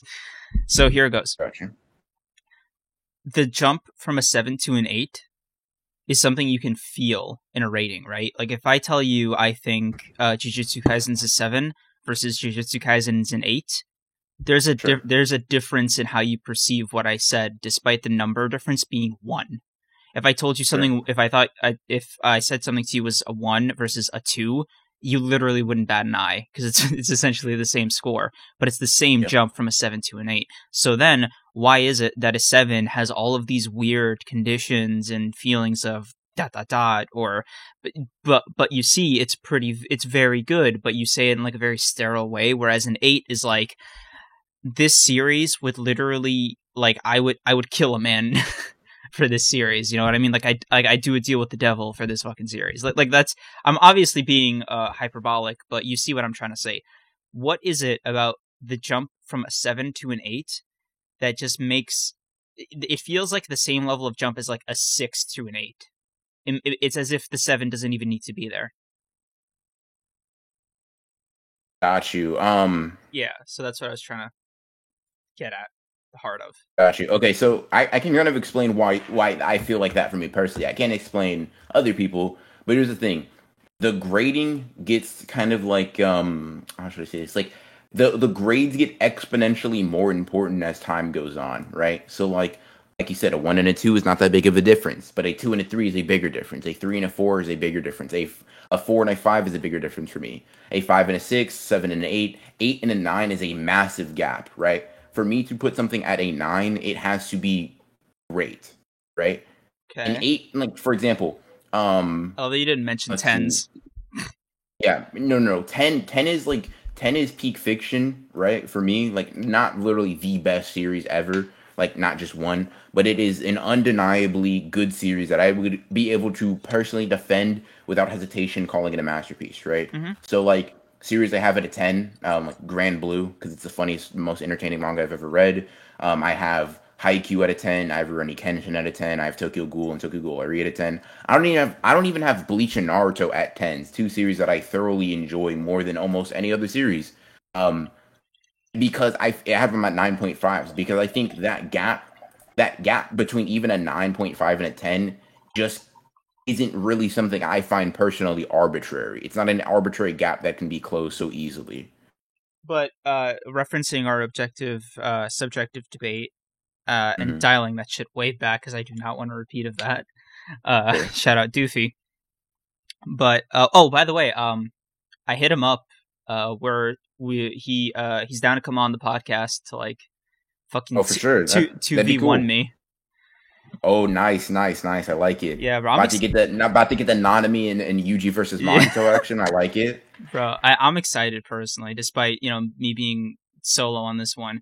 But uh, like I, I just like the prospect of us like starting to bring on guests and shit. I think it'll be like fucking mad cool to go through all of AniTube, just have like like the ultimate I think goal, just have fucking uh at least for me, you can have a different AniTuber that you consider your like goat or whatever. And we'll get back to the seven mm-hmm. out of ten thing real quick. Just this is a little side tangent I wanted to discuss with you, just like sure. as my co-host and fellow oh, uh, AniTuber here. So for me, it's like uh, a Mark Phillips or like a Nux Taku. Although I wouldn't even consider Nux Taku an anime YouTuber anymore. But yeah, like for me, like Mark Phillips is like the the fucking yeah man we we, we fucking made it Yeah, no, that that for sure. That you know, and I wouldn't say I wouldn't necessarily say he's an AniTuber, but I would say he's like he's he's a great creator overall. It doesn't matter what you classify yeah. as for me personally. And but like um, I obviously like I, I, my favorite series is Anime House. Like I watch all their videos, right? But like the ones yeah. I personally enjoy the most are Anime House. Um, Furious oh, yeah, they didn't have Gojo last in the last one, although I understand why JJK was still relatively new. But yo, I Yeah. just if JJ if uh, Anime House Six doesn't have Gojo, I'm gonna be furious. Yeah, I think I think they'll include him personally. Um, He's like the most I think- popular new gen character. definitely. Um, but yeah, uh, so who who is it for you? Like to have on on here? I don't know to be honest, because like it sounds a little bit. I don't know. I, it's kind of weird. How do I how do I put this? I feel like mm, when I became an AniTuber myself, the reverence I had for other AniTubers went down, Damn. but the respect for the work they put in went up. If that makes sense. So like, I don't revere any specific creator anymore, just because it's like something like a normal, regular, regular guy like me could do, right? So there's no reverence behind it. There's no like, oh my god, right? But there is a respect for being able to do it and and um, you know, no, do it man. so well. So I, I'd say I'd say probably I'd I'd probably say if I had to pick one though, Hmm? like Swag Kage or like Seth the Programmer are probably there. wow, Seth the programmer, dude. You are you're into like the fucking analytical power skill YouTubers. Yeah, wow, that says a lot about our uh, respective tastes. I think right there. I I'm like a I'm like a 16 year old kid, and you're over here like a philosophy professor. That's funny. But yeah, Seth Seth's the programmer is like that, that's probably why I'm so argumentative all the time. My my favorite YouTubers reflect that. Nah, man, I'm only I'm only argumentative all the time because I get bored. I just, I feel that. bro, I, I, I literally, if I didn't like speak to other AniTubers, I think I'd hate anime. Like no joke. The shit, Bro. can, the shit can get so boring sometimes. Cause, cause you remember Yeah. earlier when I was like, oh yeah, this is probably how uh like any other anime would or manga would do X, Y, and Z. Like, you get used to the habits and shit, so you can kind of start to Mhm. get. It starts to get predictable. Mhm. So like, that's that's why um I think I like Hunter Hunter so much because it's so subversive in a way that just you know gets my gets my wet willy. You know what I'm saying? Huh? What? What? What? what who said that? Bruh, that's uh, you little you little strange for that. You little you little weird. For Hunter Hunter or the wet willy thing? The wet willy thing. Bro, I don't know what you're talking about. I didn't say anything. Running out here hallucinating. Anyways, Anyway, so yeah, Um, like I was saying, um, it's like really subversive, and it's something I couldn't predict at all. Like I like when you were watching Hunter, did you for a second think Gon would like hold the hold the woman hostage? no, but there you go. I also didn't think I was gonna watch characters run up a set of stairs for like twenty episodes. I know it was great, right? Mm, not really, bro. I I I I kind of quiver at the day we have to have a discussion on like our different Hunter Hunter opinions. That's a Nah, man, because we got to do a Hunter. Because if we do a Bleach episode, we got to do a Hunter Hunter one to keep it fair to both of that's us. gonna that's gonna be that's gonna be a reverse situation. It's just gonna be like one criticism for Bleach and then me criticizing for Hunter Hunter. And I'm not even major criticisms, but like I don't, but I like. I don't doubt it'll be fun. no, it'll for sure be fun. It'll be fun for real. Yeah, man. I think our peak in our dynamic is just when we scream at each other without raising our voices. Huh. You know, like a passive aggressive nah. white couple. That's that's really what I'm aiming for. That's oddly specific. Yeah, I watch I watch a lot of TV when I'm not watching anime. For that. Yeah, you got to get a break from it because otherwise you get you get some weird ticks. In- just in my personal opinion, and just how I consume media, if I don't like keep it diverse, I I start to get fucking goofy. Because for for example, right, it's not like anime is the only. I think we're all attracted to it for a similar reason, in that it doesn't like baby you the Mhm. same way um you know Western media does. It's just my own take, but it was like what drew me to to, to uh, anime, and that you know people died, but it didn't come for the sake of shock value. Like uh, this isn't across the board, right? Obviously, there are shit fucking anime and manga out there, but generally, uh, the vibe I get is that it's taken more seriously and it has a definitive end to it, unless you you know it's called One Piece or Naruto Sure, sure. but you know there are when western shows do the same practices it still has the same effect like i love the sopranos right w- like probably one of my favorite if not my favorite live action show of all time but it's it's hard to like talk to somebody who only consumes one of either to tell them that an art the a piece of art from either section is just as genius so like if i were to, to go to somebody who really really loved I don't know what's a really pretentious like anime people like swear by when they just like have never Ooh, ooh. have never spoken to another person. I got one. Go. Fullmetal Alchemist. Yeah, right. So Metal Metal Alchemist is fucking great, right? It's it actually is like like really well written good. and it's really good.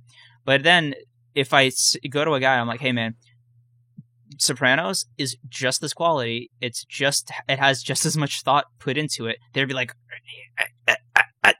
it, it like Yeah. you could see them seizing up. Yeah, I'm definitely. I definitely will not say like, you know, anime. Like, because here's the thing: my favorite medium, like my, or I guess my favorite story, is not even like from an anime or manga, but it does come from for a lot from nostalgia. So I guess that doesn't really count. What is it? But uh, it's um, you know, the Percy Jackson series. Yeah. Oh yeah. i, I saw you uh, tweeting about it. Yeah, I I think that washes all anime and manga for me. My uh my partner would agree with you. Got you, got you. Bro, Good taste, Yo, she's so hype about the Disney Plus thing happening. Dude. Got good taste for real. Cause I'm I'm saying, bro, like it was just a part of my childhood. I think that's how I learned how to read. To be honest with you, Damn man. but Yo, in any you were, case, you were the only motherfucker I've heard who didn't say Harry Potter. dude, Harry Potter is for losers. No, I'm joking. Um, now Harry Potter's alright. I just don't like its magic system because it's so uh inconsistent. Like they have magic powering an entire secret society, but they still need wands and like these long ass Latin spells to just like move a cup from A to B. yeah, I never, I honestly never read a Harry Potter book, and you know, I'm not gonna start now. Um, I'm I a don't really I'm, care. I'm a movie guy. Yeah, Oh, I, I never watched it. I never, I never really seen like I know Harry Potter because it was just so absurdly Yeah, popular. because you just exist in the But- world. Yeah, but it was never. It was never like uh, you know, I I read Percy Jackson and that was good enough for me. Bro, I'm writing it right down. I'm writing it like, down right now, uh, just so we can get back onto our previous topic. But we got to do a non-anime episode of the of uh, honored ones, dude. I, f- I forgot to mention w- this podcast has a name now. I I meant to say that in the intro. I totally spaced. But um, I mean, I, I I'd be down to talk about something non-anime related. I'm just not super duper knowledgeable on that stuff. At least in comparison, right? I can rattle off like. Well, yeah, because you're just talking about what you like. It's not like I know the Yeah. Percy Jackson series like that. I only have the movies to go off on, which I have a feeling you got your opinions on. are complete garbage, dude. I'm so. Bro. I liked the first one. I liked the first one. I don't know. That's because you didn't read the book. I'll, I'll put it like that. Okay, but if I didn't read the book and I still liked it, isn't that like fine? I'm glad you liked it, but what I'm saying is you would like the book so much more. Now, I can't say that for sure, but I'll say this. I've never encountered ever in my life, no hyper no, no hyperbole, right? I've never encountered somebody who's read the book and watched the movie and then liked the movie better. Get the fuck out. Ever. I'm I'm being so serious. Never in my and I've interacted with I, I'd say quite a few like different Percy Jackson fans in my day, right? Mhm. There's never been one person I've ever interacted with that read the book for even second, right? There have been people who've read the book after and like, damn, the book the, the movie really did the book dirty, right? Mhm. Never never seen I've never seen that opinion like reversed. Knowing you, you might reverse it if you were to read the book, but up until now I've never heard that the movie was better. And I and I got to agree with them. The book the book covers so much more, and it's just so much. I don't know, so much better to me.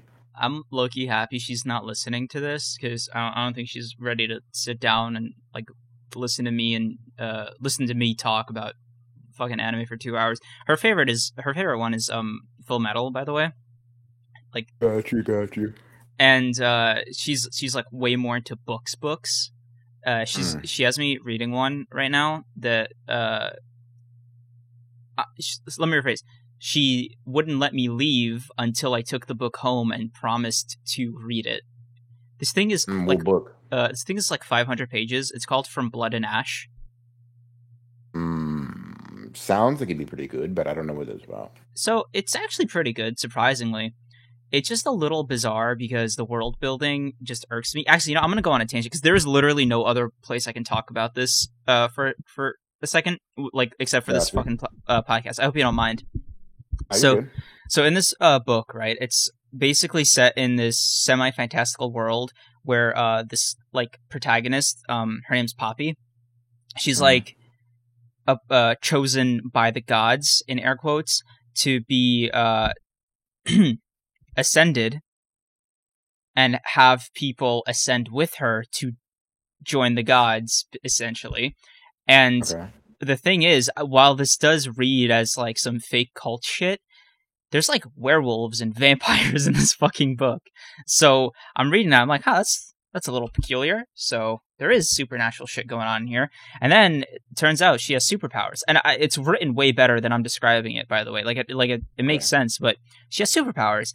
I'm like, huh, that's a little peculiar. All right, and then as I'm reading and I'm finding out more and more about this, it turns out that like being ascended is literally like a species. Like you become immortal, you lose uh color in your eyes, they just become like pure black. But like you basically become a vampire without the need to consume blood. Which by the way, there are vampires who then consume blood as like a totally different species. And part of the whole um appeal of the book is that it's written from Poppy's perspective. It's written first person, right? And she's like having her doubts about the ascension and stuff like that because Mhm. she obviously hasn't seen these gods, and the queen is just telling her, "Oh, you're so special," etc., etc., etc. And I'm sitting here, I'm reading this book. I'm like, "Yo." On one hand, I get where this girl's coming from, but uh what's not to believe, dude?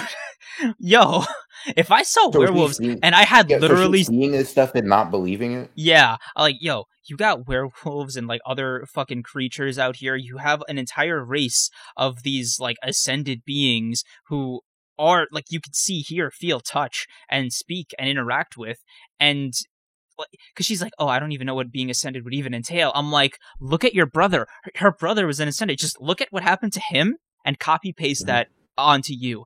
And she's like, what if the gods aren't real? I'm like, I, I, I, I think they're real. I think they're gonna be real. I, I don't know. Some something about this whole fucking verse makes me think that they're real. Huh. Yeah, That's just uh, I, Strange. yeah, it, it's written way better. It's just something that personally irks me, and I just wanted to get that off my chest, bro. I'm telling you, there is literally no medium I I have to like get that thought out of my head. Like I can't even go on like TikTok or something because I I don't want her to know that like I I um getting worked up about this because it, it might make Mhm. her make it might make her give me the rest of the series.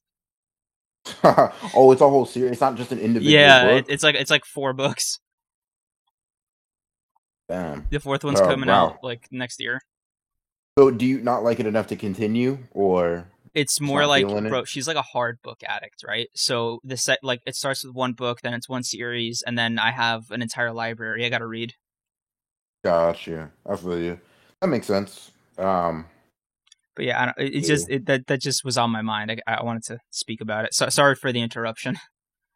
uh, you're good. Um, you know that's what the podcast is for. Just Yeah. talking about random stuff. You know, I Yeah. So uh, yeah, uh, I can I can like send you a link to it if you want to check it out. But yeah, um, for sure. so anyway, um, I forgot where we sidetracked from. I'm gonna be real. I did too. I feel like we are talking about Hunter Hunter or something. Yeah, so Uh, uh, going back to this this whole uh, reason I enjoy uh, I thing thing Y and Z with uh, ten rating. Okay, yeah. So for me, a ten is it's easy for me to describe because like all the tens I've ever given have been pretty much the same kind of art where it's like I've consumed enough of the genre from it that I'm like okay. Uh. if it just doesn't do what I think it's going to do, it's a ten. L- l- Like Gotcha. like that's how I can describe my tens across the board for the most part, right? The other thing is like obviously with comedies it has to be funny, etc. But like that's generally the rule of thumb. So I wonder if you have something uh, similar for yourself, and like what, what for you, what's the difference between a seven and an eight? Because we established that the biggest jump for for most people is uh, seven to eight, right? So, but like, do you think that it's the same reason, or do you think there is like different reasons, but the jump is still there? Like, like what do you think it is? So I mean, here's the thing, right? I don't analyze every series I come across. So the the basic way I determine this thing is off of enjoyment, right? Mhm.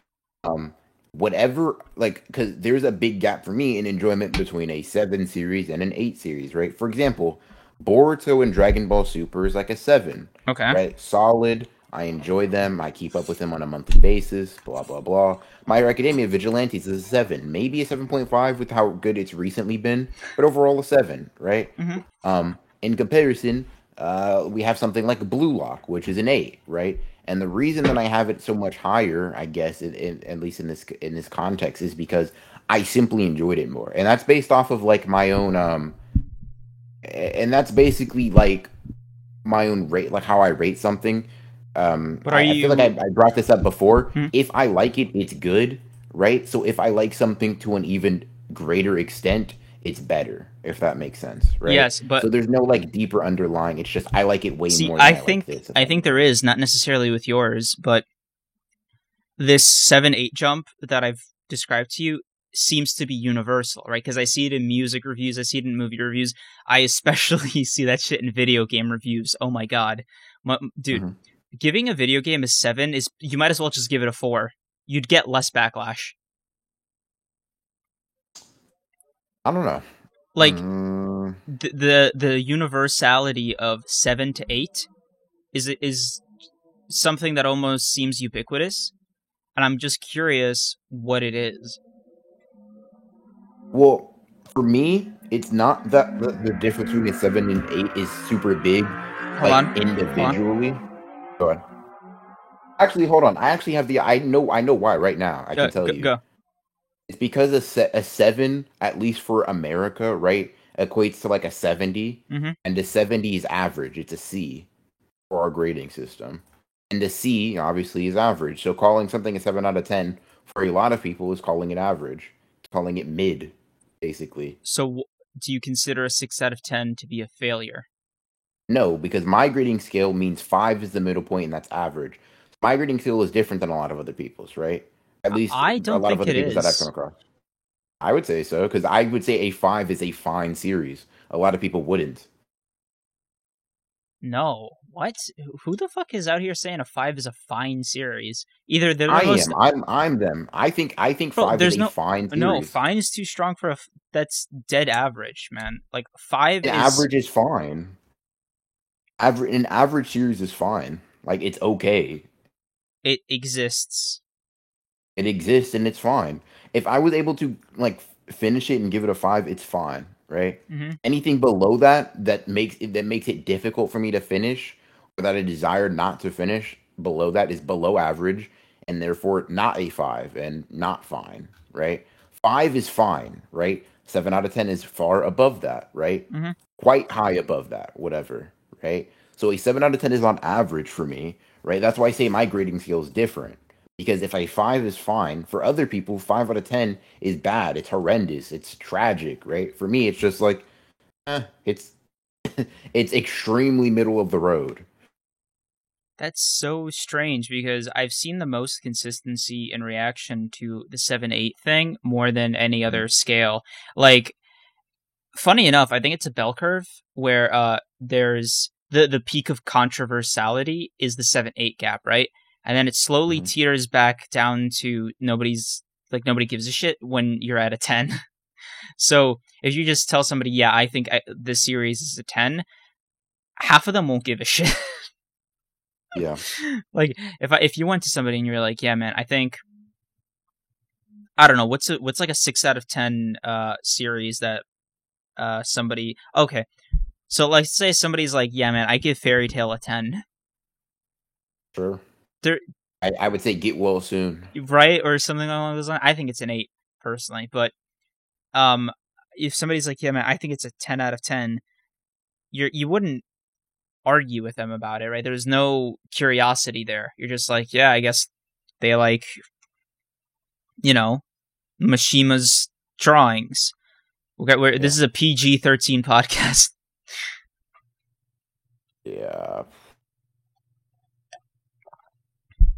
I don't know, man. Mishima is good at drawing, though. Um, speaking of Mishima, I need to I need to uh, read Eden Zero. I wanted to get into it, but I, I can't with his writing style, man. I, I went through all of Fairy Tail, I liked it, but this whole If you power. have it an eight, out of- if you have it at an eight out of ten, I feel like that's like that's really high. I know, but it's such an exhausting experience to get into his work for uh so if you're going in cold, like if this is your first Mishima project, I'd say go for it, right? Like that's the best place to start. You're to get attached to it and you're to love it for the rest of your life. But doing that shit again, restarting, knowing everything you know about his writing style is truly a painful experience. I've heard that Eden Zero isn't anything like Fairy Tail. Not obviously anything like, but I've heard it has quite a bit of differences. I've heard people actually die of con like people of consequence die in good ways and blah blah blah. Oh, so like, I've heard that it's much different. I guess I'll believe it when I see it, but for now I'm not ready to commit to it yet because you know Fairy Tail's like three, four hundred episodes and like infinitely more chapters. The the hundred year quest is still running. Fairy Tail's still going. Fairy Tail hundred year quest. Uh, It's it's kind of like uh sequel series, so it's not solely uh being written by Mishima. He has like co-authors. gotcha. Yeah. Gotcha. Gotcha. But like for example, even the shit that I love Fairy Tail for that isn't shonen related, I guess this is gonna be the Fairy Tail rant of the video. Fuck me. Everything I love that isn't uh shonen related, so like fights or whatever and power systems. The other thing I like is I'm a, I'm a big old softy on the inside. You see, is all the romance and relationships between the characters, and Mhm. Mishima's even worse at delivering those than he is killing people. Oh my god, bro.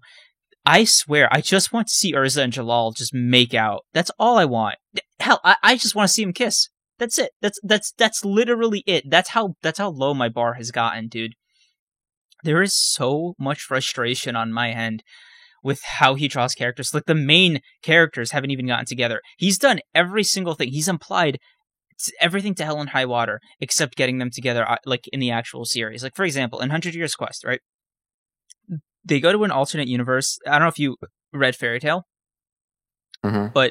They go to Edolas, which is like a parallel universe in there, right? And then there's uh, this alternate universe and uh, uh, Lucy and Natsu. They get together and they have a kid. And then main universe, Lucy and Natsu, who everybody wants to get together, just are, are like super weird with that. Like, well, well we we well uh, we, we we got a kid, but we can't. So we're just friends. They like it's like that. I'm like, yo. It's been like five or six. It's been so many years. Just, just please, pl- like you're you're at each other's places all like you spend every waking moment with each other. Just please hold hands or something. Like I don't Yeah. like Mishima is a sadist, man. He is a sadist. Yeah, I mean, I don't know, man. I'm not too fr- like I've read parts of Fairy Tail. I kind of erased it from my memory. I, I'm not gonna be on like my my Fairy Tail hate train or whatever. Like ah, it's super bad because like I don't really care about Fairy Tail. It's just like uh, I like Fairy it'd probably for me be like a five, like in like that fine. Like it's not like egregiously bad, like Hitman Reborn or something. But I don't like it. So, um, is there are there any other topics you you wanted to bring up uh during the podcast? Like anything on Twitter that pissed you off, or I don't know, anything else you want to Um, mention? Not particularly for this episode. No, I don't think so. If I had anything, it'd only be like it'd be like full episode discussions, and we're kind of like winding down. So I think we're good, honestly. Yeah. Okay. So we can end the episode right here, and then, uh, oh yeah, like, comment, and subscribe. You know, I keep forgetting to do YouTuber shit, man. Yeah, facts. It's just talking, and then we kind of just think about, hey, end it. Like, oh, oh, I Yeah. forgot. This is this isn't just us talking. This is like for uh, like a video. Uh, but it's always mad. f- It's it- like literally as is every single time. I think I'm gonna keep saying it. It's so fun to just do this and like vibe with you for Mhm. you know these two hours on Mondays and or Thursdays for the people listening. Yep. And um, like I'm really happy we started doing this. For sure, man. It is that. It is really cool. Anyway, so I'm gonna I'm gonna end it right here. Doofy interview or Bleach episode is probably gonna be next. I don't even want to say anymore. like I can't Yeah. say definitively. Yeah. Anyway, so like, comment, and subscribe uh, to the Honored Ones podcast. New episodes Thursday, 4:45 p.m. EST. Uh, r- running you there? Oh yeah. Peace out. Forgot YouTuber. Yeah. Yo, see you guys later. Hope you guys enjoyed the podcast, and we will see you guys next week. Bro, you gotta tell them to like and subscribe. Yeah, do that too. Like and subscribe, bro. So I'm coming for you. Yeah, man. Okay. See ya. Bye.